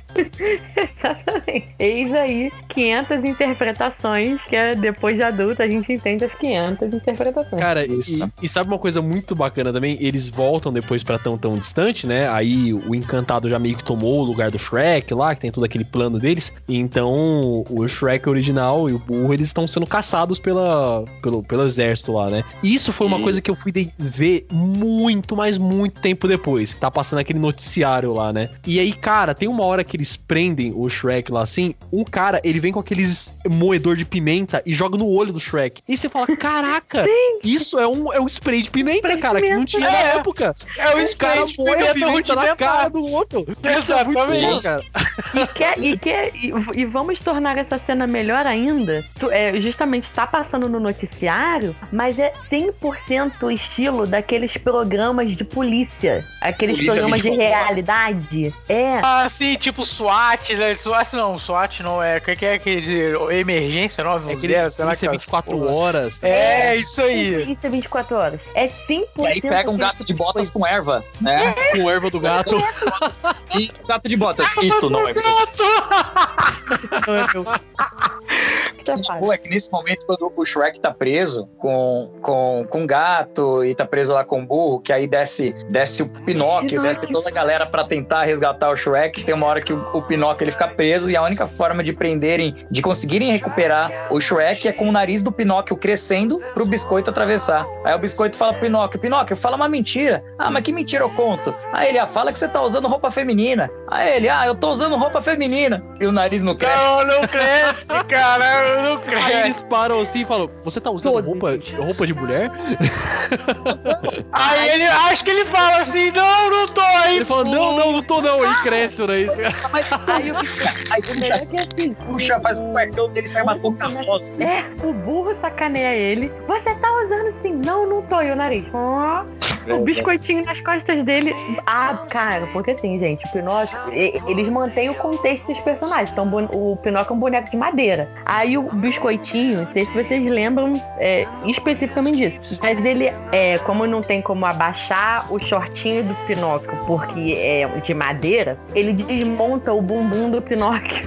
Aí dentro do bumbum do Pinóquio tem uma tanguinha rosa. É muito específico, gente, porque ele não tem a roupinha de verdade, ele é todo de madeira. Então, a tanguinha rosa tá dentro do, do corpinho de madeira dele, gente. É muito bizarro, muito bizarro. E essa cena, inclusive, é uma referência à Missão Impossível, que é o Pinóquio descendo de a lá Tom Cruise, penduradinho na cordinha pra salvar o Shrek. Ele se empolga, faz várias manobras de, ginar- de ginástica artística e acaba se enrolando inteiro. Exatamente. Exa- Tem essa, tem essa parte específica. Como não podia deixar de ser, né? E daí vem uma outra referência maravilhosa, que é eles, eles tentando em grupo bolar um, um plano pra voltar pro castelo e impedir que a Fiona termine realmente com o encantado. Que eles vão fazer o biscoito gigante. Ah, é, o E o, biscoitão. biscoi- o biscoito gigante, ele é uma, uma super referência ao Ao Frankenstein, boneco. Frankenstein. Não, é ao Frankenstein. Quando eles estão criando ele, é, É. ao Frankenstein, porque tem o Ele está vivo! Com Sim. um castelo. A padaria, na verdade, parece um castelo meio decrépito, tem um negócio assim. E ele andando pela cidade é uma referência àquele bonecão da Michelin do, do Ah, Caça-Fantasmas. do caça-fantasma. É, o o Stay Stay Puft. Puft, verdade. É, gente. Verdade. Não tinha me atentado a isso. O Falei monstro boneco marshmallow. Michelin, não é boneco Michelin, o Luan falou o nome certo, gente. O Foi só uma- é. É, foi só uma zoeira. Mas, mas é uma referência, porque ele vem andando assim, tipo, todo, né? É. É, até, o que eu até porque eu não sei o que que, o que que aparece com o que. Se é o bonequinho da Michelin que parece com o Stay Puft ou se é esse Stay Puft que parece com o bonequinho da Michelin, porque os dois são a mesma coisa. Só que com mais dobrinha. um tem três ou quatro dobrinhas a mais que o outro, entendeu? E aliás, uma coisa sobre o biscoito que eu amo no biscoito, vou só fazer um comentário no- do primeiro filme, que é o Farquaad torturando o biscoitinho, arrancando os botões de açúcar e ele grita: Os botões de açúcar, não! Ah, é. Afogando ele no leite também, né? Ele no leite, cortando a perninha. Aí ele quebra a perninha dele. E é por isso que, do segundo filme em diante, ele tem as perninhas coladas com glacê. Poxa, cara, depois desse filme, eu nunca mais, cara, pensei, tipo assim, quando, quando eu como, tomo, tomo meu café com leite com biscoito, eu nunca mais pensei da mesma forma. Eu sempre lembro dessa, dessa, dessa cena do bonequinho sendo afogado lá pelo. Toma chorando. É, fico É. bem sentido de estar fazendo, cara. Eu tô matando o biscoito, entendeu? Ele é afogado antes de comer. Mas seu biscoitinho não tem botões de açúcar. É, realmente. Os botões de açúcar, não! E aí no segundo eles meio que brincam com isso de novo, né? Porque eles jogam o, o, o botão de açúcar no- nos caras, aí eles devolvem o botão de açúcar pegando fogo. É, aí começa uma... um botão de açúcar, ah, de açúcar num tribuchê, né? Pra poder derrubar o, o biscoito, cara. Exatamente. É mó loucura, gente. É um negócio muito louco, mas é muito divertido. É, acho que um- algo marcante realmente do segundo filme é o musical no final, com certeza. Todo mundo cantando junto, Living La Vida Louca. Maravilhoso. Exatamente, maravilhoso. É, e aí aparece a, a- a dragão de novo, né? Com os filhotinhos do burro, No cara. pós-crédito, sim. É. E aí o povo fala, precisa de um emprego. É, agora vai ter que ganhar a vida, né, mano? Os burrinhos dragões, gente, os burrinhos dragões são as coisas mais fofas, mais fofas do filme. Burrinhos dragões. É, o, o, o número musical deles cantando Living La Vida Louca é, é, é muito demais. Muito E aí bom. também a gente volta pro Ed Murphy e o Antônio Bandeiras cantando. Perfeitamente. Muito Sim. bom, cara. Nossa, maravilhoso. E, eu, e o, mais, o mais legal nisso é que você ouve, porque aí também, mais uma vez, eles não fizeram nenhuma dublagem, então, mesmo no filme dublado é o áudio original, é, o Antônio Bandeiras puxando real o, o espanhol dele, né? Você vê que ele tá cantando super puxado mesmo, dentro do personagem real, né? E eu acho que a equipe, a equipe que fez toda essa questão da dublagem, eu acho que foi um trabalho impecável, exatamente pelo, pelo tato deles terem, de algumas coisas dublarem, outras não, né? Então, por exemplo, a música cantada pela Fada Madrinha, ela foi dublada e ficou excelente. É, Mas na hora da Live na, Live na Vida Louca, eles, eles.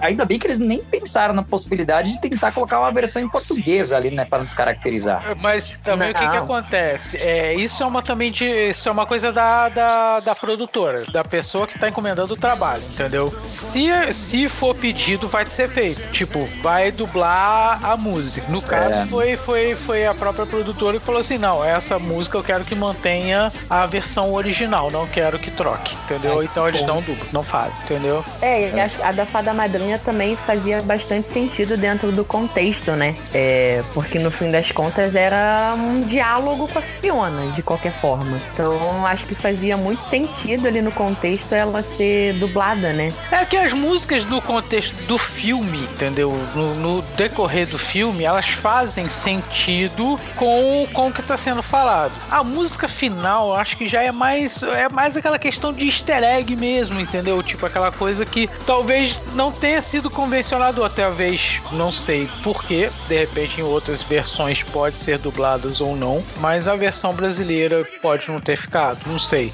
Mas, Mas é acredito a que tenha, não tenha sido pedido né? pela pela pela pela oh meu Deus Produtora. pela produtora não tenha sido pedido pra, pra, pra não ser simplesmente dublada a música porque não assim no decorrer do filme as outras são então não também poderia ter sido mas não foi eu acredito que tenha sido uma coisa da produção mesmo entendeu Ah, mas acho que as do meio do filme, é, que são poucas, o que é no meio do filme mesmo, não tem muito número musical no meio do filme. É uma coisa assim, né? é mais uma É- é referência estrofe, coisa é e uma tal, referência. é um pedacinho E que aí né? faz sentido. Isso, faz sentido de dublagem porque ela tem um contexto pra estar ali. Então eles fazem uma adaptação. O que são esses realmente números musicais, é, que tem todos eles no final, os números musicais do, do burro, realmente é isso, não faz sentido. Porque é um número musical, é uma música que não existe adaptação. Todas elas são músicas que não tem adaptação brasileira. Não tem por que você botar o dublador cantando aquilo ali. Faz muito mais sentido você deixar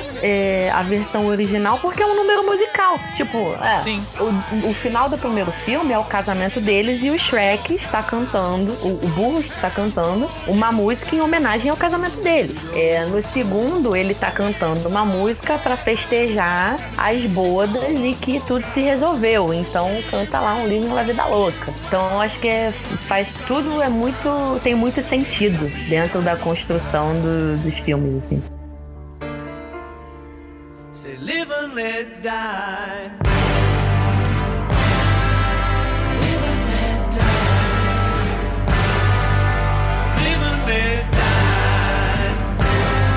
É, passando aqui agora pro, pros dois últimos filmes já, né? Aproveitando que eles talvez a gente tenha um pouco menos de assunto pra falar do que os dois primeiros. É, cara, o terceiro filme, né? O Shrek terceiro, é muito bom porque, assim, o começo dele pra mim é uma das melhores partes porque tem toda aquela questão do Shrek ele meio que se preparar pra ser o sucessor do rei, né? E tal. Porque o rei tá velho, tá meio doente já, não sei o quê. Aí tem toda aquela cena de preparação dele que ele coloca aquela roupa de, de, de burguesia mesmo da Idade Idade Média e tal, assim, cara, aquela É cena nesse que o rei porque morre? é esse- nesse mesmo. Ah, tu pô, É. toca Live, é, Live and Let Die. Live Let né? Die. Do... Exatamente. nossa, é muito Caralho. triste. Não, e é bacana Tá porque louco. eles estão na. Eles estão na cama, né? Indo dormir. Aí os caras estão batendo na porta dele e tal, não sei o quê. Ele fala, o que que é? É bom, alguém tá morrendo. Aí corta a cena pro rei morrendo. É muito triste isso, cara. É verdade. Fora aquelas tentativas, aquela, aquela hora que a gente acha que ele morre, mas não morre, né? Que ele acaba voltando toda É, hora. Gente, ele, toda hora. ele, ele morre sem morrer umas três vezes, né? É, ele fica- vezes. É isso. É, Aí, é, Exatamente, Lucas. Exatamente. aí passa uma mosquinha, aí ele acorda e come a mosquinha. Tipo, É, mó bizarro, mas é, é nisso que ele morre. Aí começa toda a história. é enterrado numa caixa, cara. Numa caixa de sapato. Pois é. Mas o que é assim, o que eu acho muito muito louco, muito legal nesse filme é que a gente já sabe que o Shrek não tem vontade nenhuma de ser realeza. Ele e a Fiona voltam, voltaram pro pântano, continuam vivendo lá. Eles não têm intenção nenhuma de morar no castelo e se veem às voltas com esse problema da sucessão do rei, porque tendo ele uma filha casada, a sucessão vai pra eles. E o Shrek não quer de jeito nenhum e vai procurar em todos os buracos da, da linha da árvore genealógica uma possível pessoa para entrar no lugar e ele chega no Arthur. E sim, gente, é o rei Arthur. E é muito bom porque, assim, o, o primeiro, o, o trono ia passar pro Shrek, né? Que era o, o principal herdeiro lá, assim. E aí depois, e que ele não quer, tal, assim, fala, pô, deve ter um cara que é um primo de não sei o que, da Fiona e tal. Tipo, o cara é toda aquela lenda do rei Arthur, que era o grande rei, né? Dos bretões e tal, assim. E aqui é muito bacana como é desconstruído. Tipo, o cara, ah, meu, tem esse cara aí, cata esse cara mesmo aí, vai ele. É tipo, ah, é, sei lá, ele é um parente de vigésimo grau. E quando ele vai, pior é quando ele vai atrás do Arthur, ele é um moleque adolescente de, de ensino médio que sofre bullying. Sim. Ah, inclusive uma, uma curiosidade sobre a dublagem original, no, na escola lá, né, do, do, do Arthur, tem os moleques que faz bullying com ele lá, e um dos moleques é o Lancelot, né, da- das histórias do Arthur. Em inglês, quem faz a voz do Lancelot é o John Krasinski, que é o Jim do The Office. Mentira! Sério. Eu fui descobrir isso recentemente, cara. Essa eu não sabia, não. Ah, Também não, também. Pois é. Mas é importante também que, se eu não me engano, é nesse meio aí, quando ele tá indo de navio, que a Fiona tenta contar que tá grávida, né? É, exatamente. Toda hora o, o Ah, carinha só da, tenta, da, né? Ah, da só trompa tenta, né? fica... fica Mas também com, inteiro, com né? tanta hora pra ela poder falar, cara, por que, que ela foi escolher logo esse momento É. pra poder Ela, falar? Aí ela, ela contou pra mãe, né? Aí ela fala pras princesas que são amigas dela, que ela tá morrendo de medo de falar pro Shrek. Aí realmente que hora, né? Ela tenta falar quando ele tá dentro do navio com aquele com aquele A buzina do navio, né? É, a buzina soando. Mas eu acho que o burro escuta, não escuta? Quando ele fala alguma coisa assim? Porque eu lembro que ele tem uns pesadelos, coisa e tal, lá com criança. Não, o Shrek fica quê. tendo pesadelos. É. Acho que ele já tava tendo pesadelo antes. É. É por isso que ela fica com medo de contar. Hum, porque é. ele, ele faz comentários de que, ah, criança, bebê, nojentinho, a gente tá bem sozinho, não É. sei o quê. E é um. por- cria um dos medos dela de contar que, que tá grávida por isso. É, e é muito bacana que nessa cena também, depois que ele consegue ouvir, né, que ela tá grávida e tal, ele fica totalmente sem graça. E aí o gato de botas ele vem e fala: É, meu amigo, você está literalmente full. Aí toca a buzina do navio, é muito bom. Mais uma incrível referência. Né? Insira aqui uma buzina de navio. Outra cena que eu acho bem bacana também eu- é, é aquela do. Eu acho que é uma espécie de chá de bebê que tá tendo ali, que as princesas vão vão dando os Sim. presentinhos pra Fiona. E tem a presença da irmã feia e tem a presença também da dragão, também, né? Junto com, Sim. com todas as É princesas clássicas ali dos contos de fada junto. É mesmo, é muito bom. Aquela adormecida começa a dormir no meio, do, no meio da, da, da, da festa, assim, É, acontecendo. é muito bom que a Bela Ela Adormecida, em qualquer lugar que ela encosta, ela cochila, né, cara? É muito bacana isso. Ela de cansaço de quem trabalha e estuda o dia inteiro, só que na verdade não faz porcaria nenhuma, né? É, é bom 24 que a- horas nessa vibe, né? A, a Branca de Neve, né, que eles estão dando os presentes pra Fiona lá, ela dá um dos anões pra ela de babá, né? Ela, não, não sei o que, não posso aceitar. Ela, não, fica tranquilo, eu tenho mais seis em casa. Vai ser em casa. Ela bota até um. Ela bota um chapeuzinho nele, tipo de bebê, né? Ela bota um negocinho na cabeça dele. E tudo indica que era o zangado, o anão ali, né? É. Sim, Bom, pela cara dele, né? É. Ainda mais porque era o zangado, né, cara? Exatamente. Então, cara, é muito sensacional. Ai, caraca, Engraçado. agora que eu peguei essa do zangado. Bom, aí o, o terceiro ele segue todo um paralelo das histórias, né? Que é o Shrek com o burro e o gato indo atrás do Arthur, que na verdade é um adolescente que sofre bullying e também não tem a menor intenção de ir pra lugar nenhum, porque não conhece o Shrek, não acha que ele é maluco. E do outro lado, a saga da Fiona, é, grávida e ainda sendo perseguida pelo Encantado, que agora ele arquitetou todo um outro plano diferente pra matar o Shrek e, e- e cria um plano bizarro lá é, em, em parceria com a Rapunzel, na real, né? Aliás, grande plot twist, a Rapunzel é careca A e ela Rapunzel é usa careca. peruca.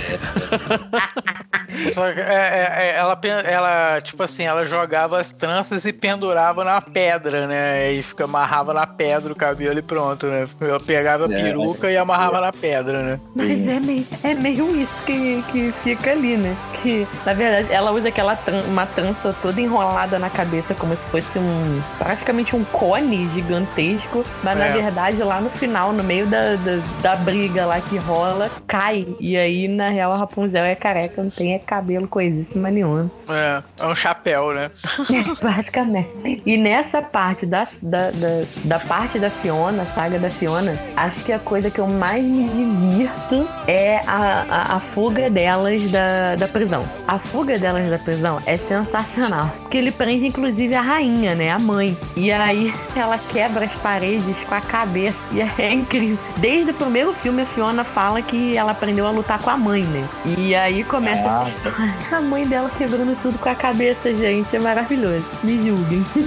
É, e aí também é a cena que eu tava comentando lá, que eu confundi os filmes, na verdade, né? Que tem a cena das princesas fazendo aquele, é, aquela rebelião lá que começa a tocar Immigrant Song do Led Zeppelin, que é muito bom. Que elas começam a, a cantar, né? Se eu não me engano, a Cinderela que começa a cantar pra poder chamar os bichos, não sei o que tal, assim. Daí ela- daqui a pouco ela começa. Ah!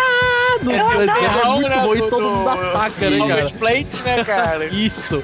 Cara, eu justamente é, é, é esse, esse trecho que eu amo. Porque é a música com o que ela está fazendo e é a história da rainha dando cabeçada pra quebrar as paredes todas. E aí começa assim, ah!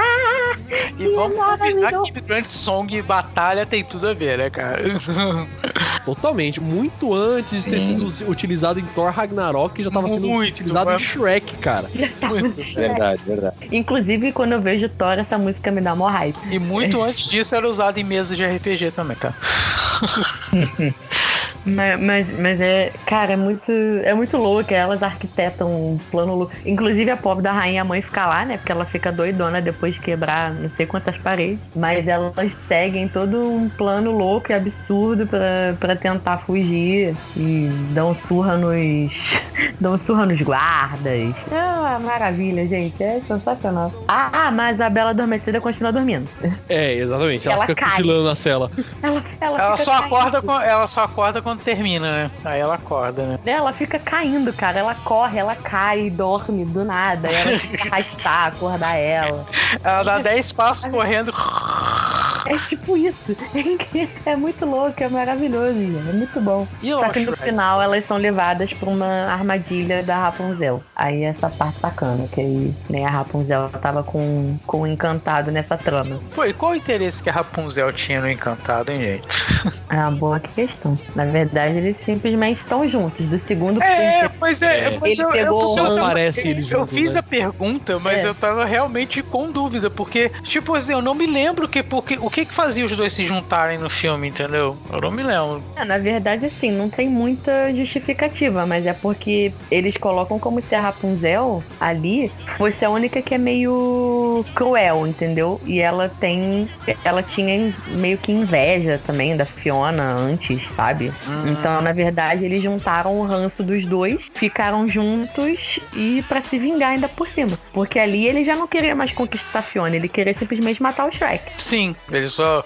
O objetivo só era só vingança só, né? É, ali já virou vingança. Então tem. O Shrek volta trazendo o Arthur arrastado praticamente, né? No meio de uma confusão louca. E aí tem, tem tudo umas doideiras lá. Tem a pecinha de teatro, né? Eles É que mistura, mistura também aquela parada do rei Arthur, né? Com aquela coisa meio, meio lá de, de, de tábua redonda, não é? Tem uma parada dessa também. Eu não lembro muito do filme, gente. Desculpa, mas eu É, não aí- o Arthur tem a cena que ele tira a espada da pedra, só que é tipo lá na- no final, na hora que ele tá. que eles estão na peça já mesmo. Isso, porque tá, tá se fazendo toda uma peça de teatro lá que o Encantado armou, que ao mesmo tempo era uma peça pro ego dele, mas que ele pretendia que, que eles prendessem e colocassem o Shrek lá pra ele matar o Shrek mesmo, né? E é o que ele tenta fazer, mas ele não consegue porque o Shrek foi mais esperto que ele e também deu uma surra nele. E nessa hora que a gente descobre que a Rapunzel é careca, inclusive. É, também ele não conseguiu porque os roteiristas ajudaram o Shrek também.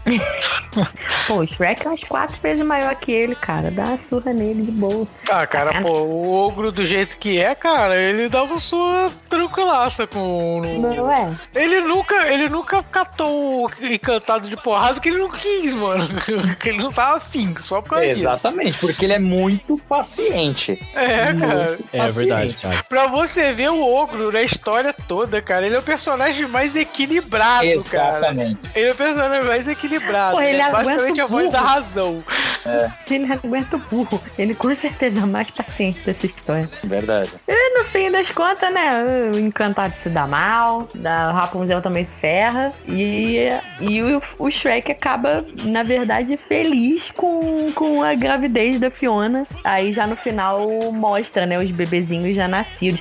Aliás, um dos Triste, pesadelos que o Shrek tem, se eu não estiver falando muita besteira, é. Eu acho que é referência ao bebê de Rosemary. Ah, eu não lembro. Caraca, eu não lembro também. Eu não lembro. É, porque um dos pesadelos que ele tem é porque me veio agora a cena na cabeça. Um dos pesadelos que ele tem é um carrinho que vem, um carrinho de bebê que vem se mexendo sozinho e carregando o bebezinho assim e vem trazendo sozinho. Aí tipo, o lugar tá escuro, tá um negócio super sombrio. Se eu não me engano, é uma, é uma alusão a bebê de Rosemary. Aí a gente já tá puxando muito dos anos 70, gente. Desculpa.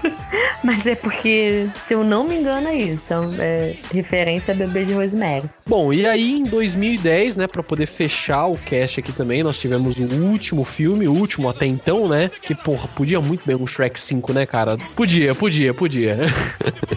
Que- para sempre. mexe não, Ah, cara, eu não deixa sei. lá. É aquela coisa que, tipo assim, tá, tá perfeito, Deixa lá. tá, tá perfeito, mas, porra, eu, eu queria um pouquinho mais, eu queria um pouquinho mais. A gente tem que Então, Luan, eu tava lendo uma coisa, tava É. lendo uma coisa, estão pensando, e isso eu fiquei mais preocupado ainda do que a continuação. Estão pensando num reboot. Ah, não, aí é inaceitável. Aí, não, isso não, deu. não, não. Bom, vamos Isso falar doeu. do quarto filme e depois a gente fala das conjecturas. É verdade, vamos, vamos, vamos, vamos. Porque o quarto filme é bacana porque já começa com o Shrek tendo a vida de família dele, né? Tem os, os filhinhos, tal, não sei o que, vivendo aquela vida pacata e ele com saudade da época que ele era um ogro temido, não sei o que. E aí apresenta um vilão que é o Rumpelstiltskin. Uma curiosidade, inclusive, ele aparece no terceiro filme, isso eu nem lembrava também, só que com um visual totalmente diferente, né? Aí quiseram reformular o personagem. E é bacana que o contrato deles lá é meio, ah, eu te dou um dia de, de glória que você tem de novo, só que eu pego um dia da sua vida, um dia, que- um dia que você nem se lembra. Aí, ah, pega um dia da minha infância. Ele pegou o dia em que o Shrek nasceu. Ou seja, o Shrek nunca nasceu, nunca salvou a Fiona. E eu acho assim, a história desse filme é uma das mais legais que tem, cara. A É porque É quase uma muito viagem boa, no né? tempo, né, cara? É praticamente um multiverso, sabe? É, É, tipo cria um matar o bebê. Thanos. É, mais ou menos isso, entendeu? você não cria aquele outro. Totalmente aquele outro universo, né? Se, se o Shrek não, não nasce, nada daquilo acontece, né? É, e aí vem toda a história de. Porque ele simplesmente, né? Blum, e acorda num mundo em que ele voltou a ser o ogro, só ogro. Tá lá no pântano, de boaça, não sei o quê. Vai dar um rolezinho, porque ele escuta uns barulhos. Acho que tem gente passando perto, né? Carroça. Escuta os barulhos, descobre que ele simplesmente não existe. Ele vê o burro, tenta mais se comunicar com o burro, o burro, o burro nunca viu ele na vida. O burro está puxando uma, uma carroça lá. O Shrek acaba. é, acho que o Shrek que acaba prisioneiro, né? Tem um, um rolinho ali no meio. E ele descobre que a Fiona é uma grande líder de uma horda de, de ogros que vive no subterrâneo, que quer conquistar o espaço deles no mundo, porque eles são renegados e várias coisas. E na verdade. E o, e o, o Uma gato. super virou um- ativista. e, é, e o gato virou um gato de estimação dela, enorme, gordo, com lacinho no pescoço. Então, ele fica super apavorado quando ele vê que, na verdade, ele não tava tendo um dia de descanso, ele tava vivendo em outro mundo que, no qual ele nunca conheceu ninguém. Cara, e aí você tem uma outra referência também que você vê que Vingadores Ultimato é uma cópia descarada de Shrek, né, cara? Porque o Thor gordo, pô, o gato, cara. Verdade. Verdade. Não, pior que eu falo isso de Tá zoeira, mas tem uma publicação na internet que é- tem alguns frames, assim, né, de- do, do Shrek e o Vingadores Ultimato, que, meu, pior que parece mesmo. A Fiona com o machado e o escudo, é o Capitão América com o Mjolnir, sabe? Nossa. Caraca, eu já vi isso. É real, é verdade. É muito real, cara. O, o, o Thanos com a manopla é o Shrek com a mão brilhando, não lembro que filme que é. É, é muito Ah, pô, ele pega, né, cara? Até porque. É, querendo ou não, é referência, né, cara? Entendeu? Até mesmo, tipo assim, dependendo. Pô, posso. Não sei se seria certo, mas uma teoria que eu pensei agora aqui é o seguinte: dependendo do estúdio que fez, reaproveita, cara. Pega uma cena e outra que já tá pronta, pega só, muda o molde, muda isso, mas em, em si a movimentação já tá pronta. É base. Então, quer dizer, pode ser até não intencional, mas sim, referência, entendeu? O, o que é legal, assim, também no 4, que eles inserem o Rumpelstiltskin, que é um personagem ainda menos conhecido, é, vamos dizer, entre os contos de fadas, né, entre as histórias mais comuns, o, o Rumpelstiltskin é desconhecidaço. Então vamos colocar que, essencialmente, é como se ele fosse um duende, só que ele é, ele é bem cruel, ele é bem ruim, sabe? E se vocês, pessoinhas que estão ouvindo, forem procurar os contos originais, como eu disse lá no início, vocês vão encontrar o Rumpelstiltskin na história da Rapunzel, porque na história da Rapunzel original, não Disney, a do, do meio do caminho, é, o pai da Rapunzel faz. É como eu pensei. Agora eu acho que eu falei besteira. Não, é com uma bruxa. Mas a- o Rumpelstiltskin ele aparece em alguns contos desses originais. Porque por ele ser um duende meio cruel, ele faz acordos. Por isso que no Shrek Para Sempre, que é o quarto filme, ele faz acordo com o Shrek. Porque esse é, essa é a fama dele. Ele faz acordos duvidosos para ganhar coisas e ferrar a pessoa que tá assinando o acordo, na verdade. Então ele tem, em alguns contos originais aí, não Disney, ele faz umas aparições que ele que é o ele que é o ruim da história que promove acordos que ferram com, com os personagens principais das histórias. Aí por isso que ele aparece dessa forma, por isso que ele é malvadão, por isso que ele pro- propõe esse acordo pro Shrek e na verdade torna tudo uma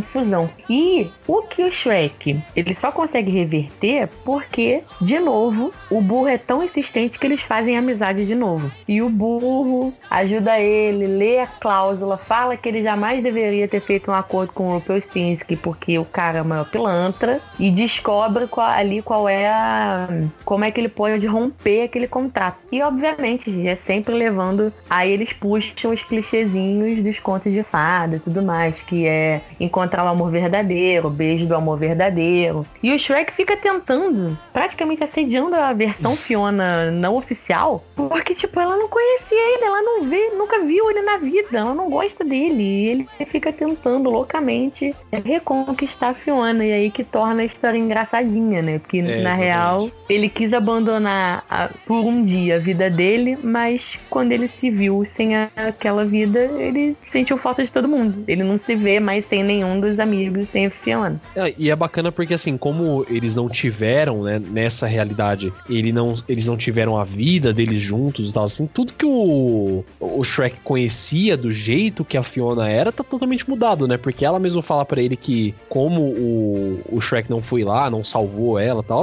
ela se deu um jeito de escapar de lá, né? É verdade. E aí, como ela não teve o negócio do, do amor verdadeiro e tudo mais, não, não teve a quebra do, do encanto, ela acabou assumindo definitivamente a forma de ogro, né? Exatamente, exatamente. E, e sim, de fica- dia ela ainda se tornava princesa, né? É, mas eles viviam no subterrâneo, no, no, no Isso, é por escuro. onde não tinha a luz do sol pra ela não ter esse problema. É, exatamente. Então acho que tinha, tinha esse, esse aspecto. Que eles viviam onde não tinha luz. Ela assumiu sempre a forma. Isso. E virou uma baita guerreira, ensinou o Shrek a lutar e ele lá tentando é, se sobressair diante dos outros ogros fortões e habilidosos, só pra chamar a atenção da Fiona e reconquistá-la e voltar a ter a vida que ele tinha, né? Porque aí ele não consegue é, desfazer o acordo com o Rumpelstiltskin, ele tem que quebrar a magia do acordo. E é bacana, cara, assim, uma das minhas cenas favoritas deste último filme, ele é um filme legal, todos são muito bons, mas eu acho- assim, eu acho que o 3 e o 4 eles dão uma caída, assim, porque os dois primeiros eles são top de linha, cara. Mas uma das minhas cenas A favoritas. fórmula, cara, já filme começa a é- ficar meio. É, exatamente, exatamente. Uhum. E assim, é quando eles são jogados no fosso lá do dragão, né? Da dragão. E aí o Shrek ele fala pro burro: Burro, paquera ela. Aí, ele, mas quem? A, a sua mulher. Ele olha o dragão, tá lá atrás e começa a tocar Lionel Rich, cara. Não, Lionel Rich não, Barry White. é muito bom, cara. E o burro desesperado, ele tá maluco? Aham. Porque sempre rola isso. O- esse filme, ele te. ele te dá outra visão da história. Então ele, ele te leva pro ponto inicial de novo. Ninguém se conhece. Então o burro fica de novo desesperado de ver um dragão. É, Aí, e que que só, o só o Shrek sabe, né? Que, que, que, É. que eles eram marido e mulher, né? Sim, E com meia dúzia de filhinhos burros dragões. Né? Muito fofo, inclusive. É desse, é desse filme que tem o meme do. O grande meme que durou uns bom tempo, que é do Faz urro, faz urro. É desse filme? Isso, é desse filme mesmo. Bem É no comecinho, na verdade. Bem no começo, né? O menininho pede pro Shrek fazer. Nossa, virou um meme gigantesco.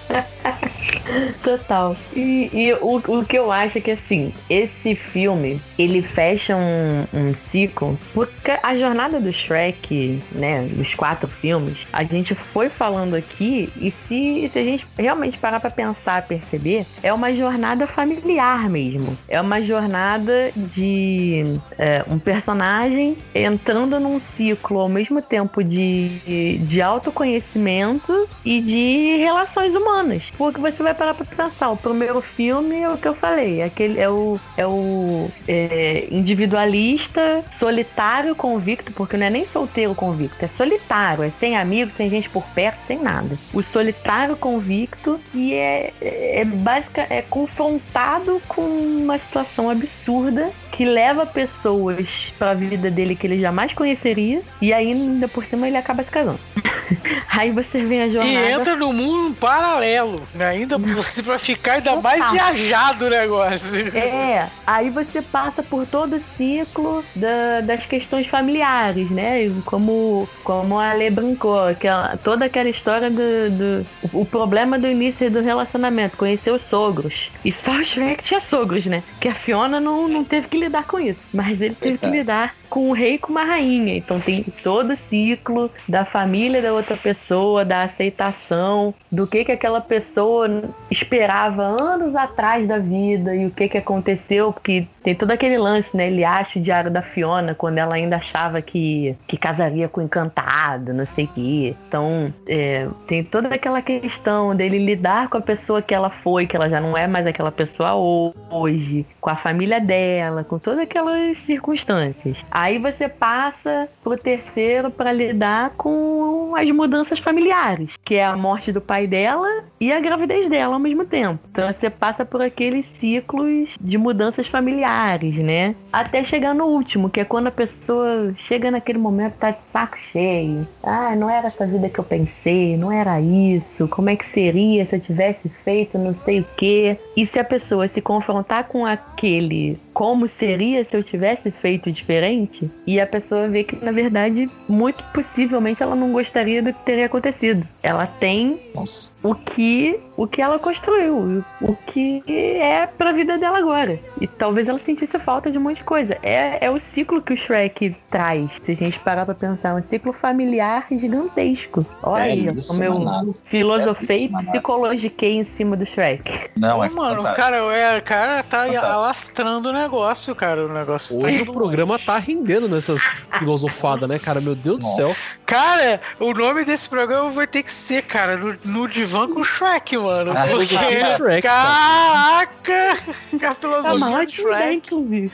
Verdade. É, mas assim, depois de, depois de bem adulta mesmo, eu, eu vendo assim todos os Shreks, eu, não de uma vez, porque eu acho que eu, eu nunca consegui sentar e ver os quatro de uma vez. Mas eu enxerguei muito isso. É, um, é o ciclo. É o ciclo familiar de uma pessoa Sim, sim. ali, sabe? É, é, é muito.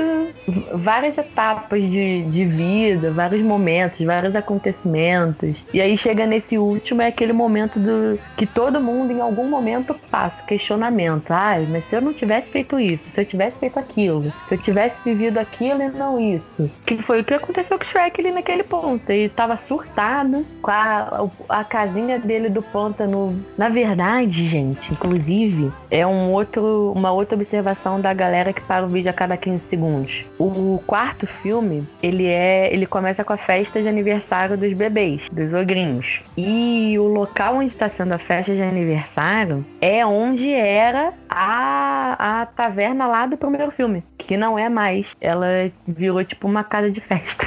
Caraca. É, gente. Mudou o ramo de negócio, gente. A É, parada muda, total. evolui, ué.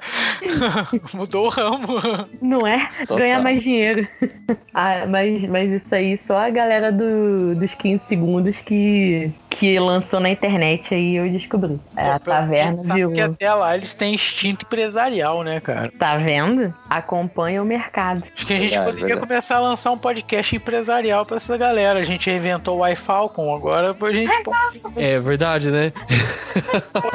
Tô Aí pensando num ramo de negócios aqui, hein? Quem Foi sabe? a melhor coisa que, que a gente Opa. inventou nesse, nesse um ano, gente. Muito, muito sensacional. Mas enfim, aí a gente fecha o ciclo do Shrek com, com ele ter feito esse momento de, de questionamento mesmo da vida dele. Pô, eu não aguento mais isso, um monte de gente enfiada aqui, tô surtando, três crianças gritando. Na, mulher agora só se ocupa das crianças. Aí o burro tem meia dúzia de filhotes também, fica correndo lado pro outro, não aguento mais isso, não sei o quê. E ele cai nessa, nessa armadilha, na verdade, do Rumpelstiltskin. E aí, né, quando ele se depara com as pessoas que, que sempre que estão na vida dele nesses anos, ele toma aquele choque, né?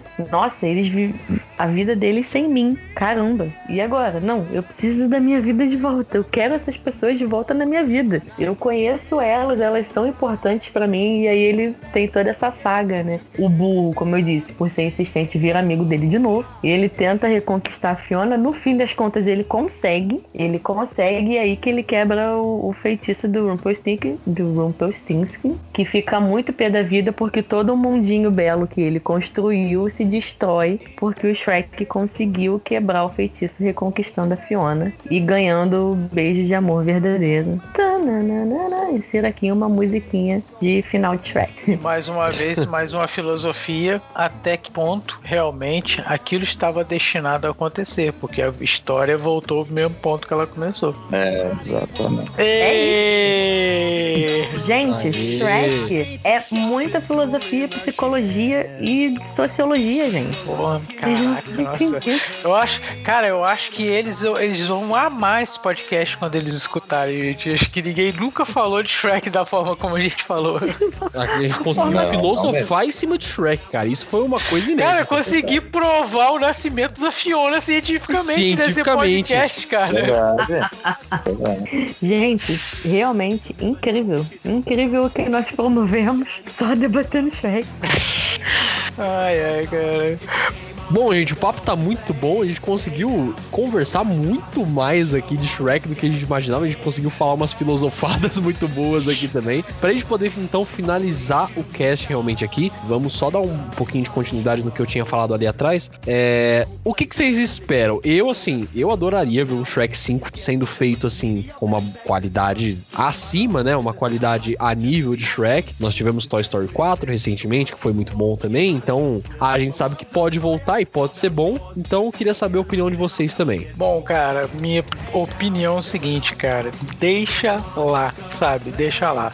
Porque o Shrek, cara, ele usa muito do humor, querendo ou não, cara. E hoje, tipo assim, trabalhar com humor é meio complicado. O humor naquela época era uma coisa, embora não seja aquele humor anos 80, né? Totalmente pesado, beleza, ok. Mas ainda assim, é um pouquinho fruto de sua época, entendeu? Eu acho que talvez hoje seria um pouco complicado você colocar um Shrek, ele não teria, pelo menos pra mim, né? Não teria talvez aquela pegada. Poderia ser algo novo, coisa e tal. Porque Toy Story, beleza. Toy Story é uma coisa realmente mais pra, pra, pra, pra criança, é uma coisa assim um pouco mais. O Shrek, ele já é um outro tipo de coisa. É pra, criança, é pra criança também, mas também não é só tão pra criança como a gente concluiu aqui. Então, pra mim, sim, eu acho que deixa lá. Talvez por enquanto. Quem sabe um dia, mas eu acho que ainda não tá na hora do outro Shrek, não, cara. Eu, eu penso que também não, também não, porque foi uma história já muito bem, muito bem construída. Que no, assim, que teve o spin-off, por exemplo, do Gato de Botas, né? Teve o filme solo do, do, do Gato de Botas e, e, e tudo mais. Só que olha Confesso só. que eu não vi até hoje. Então, eu também nunca vi. Só que, por exemplo, o filme do Gato Eu de. Botas, ele nunca, não sei se é bom ou ruim, mas ele não manchou a, a, a história do Shrek por trás. Então, por exemplo, se fosse pra eventualmente fazer um filme, sei lá, um spin-off só do burro, um filme solo do burro, por exemplo, que seria uma pegada mais de comédia, poderia até ser, porque se não desse certo, não estragaria toda a história por trás do Shrek. Então, uma aposta interessante. Agora, dar continuidade ao Shrek, eu acho arriscado, prefiro manter do jeito que tá. O filme do gato eu vi hum, mais de uma vez. É divertido. É que na verdade o que que ele quer mostrar?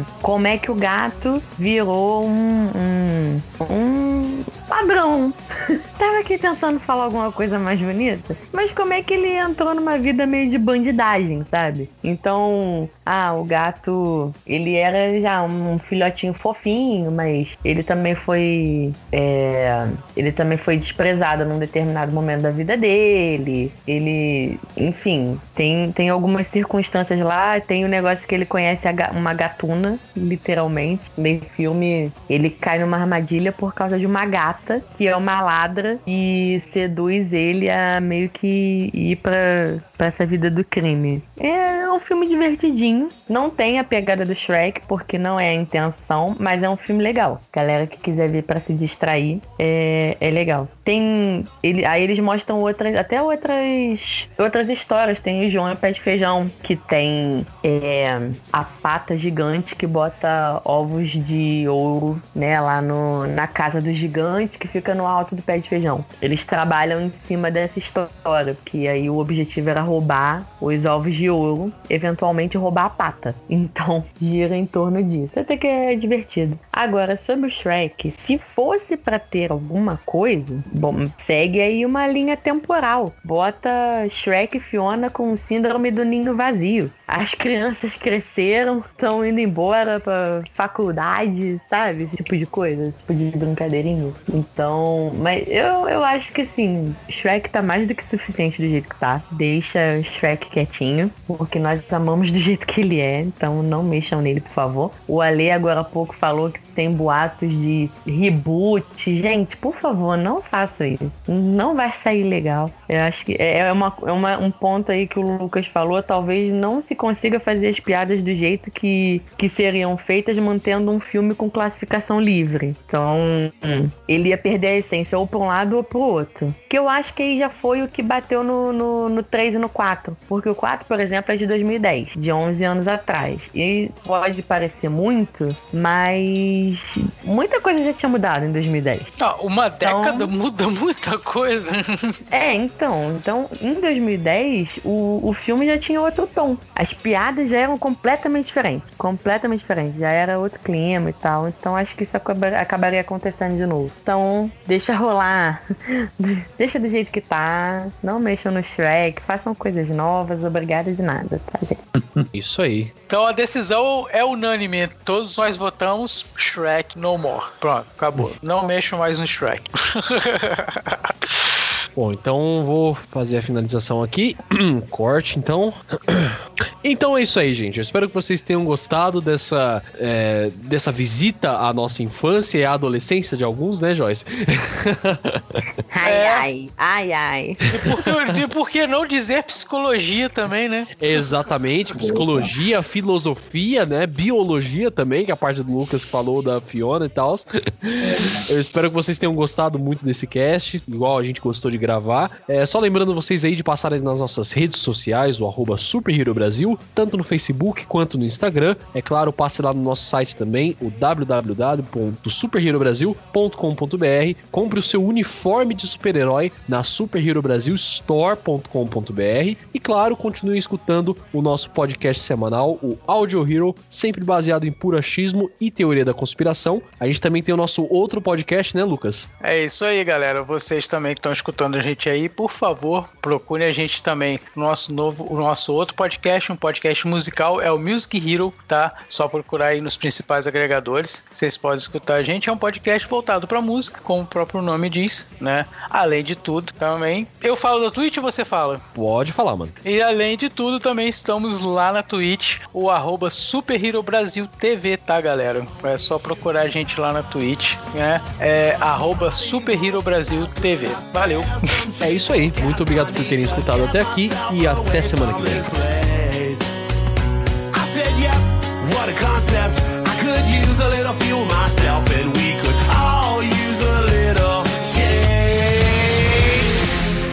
Se você quiser ver mais conteúdo como esse aqui, é só você acessar as nossas redes sociais Super Hero Brasil, tanto no Facebook quanto no Instagram, e também dar uma olhada no nosso site superherobrasil.com.br. Dá uma passada lá, tenho certeza que você vai gostar muito.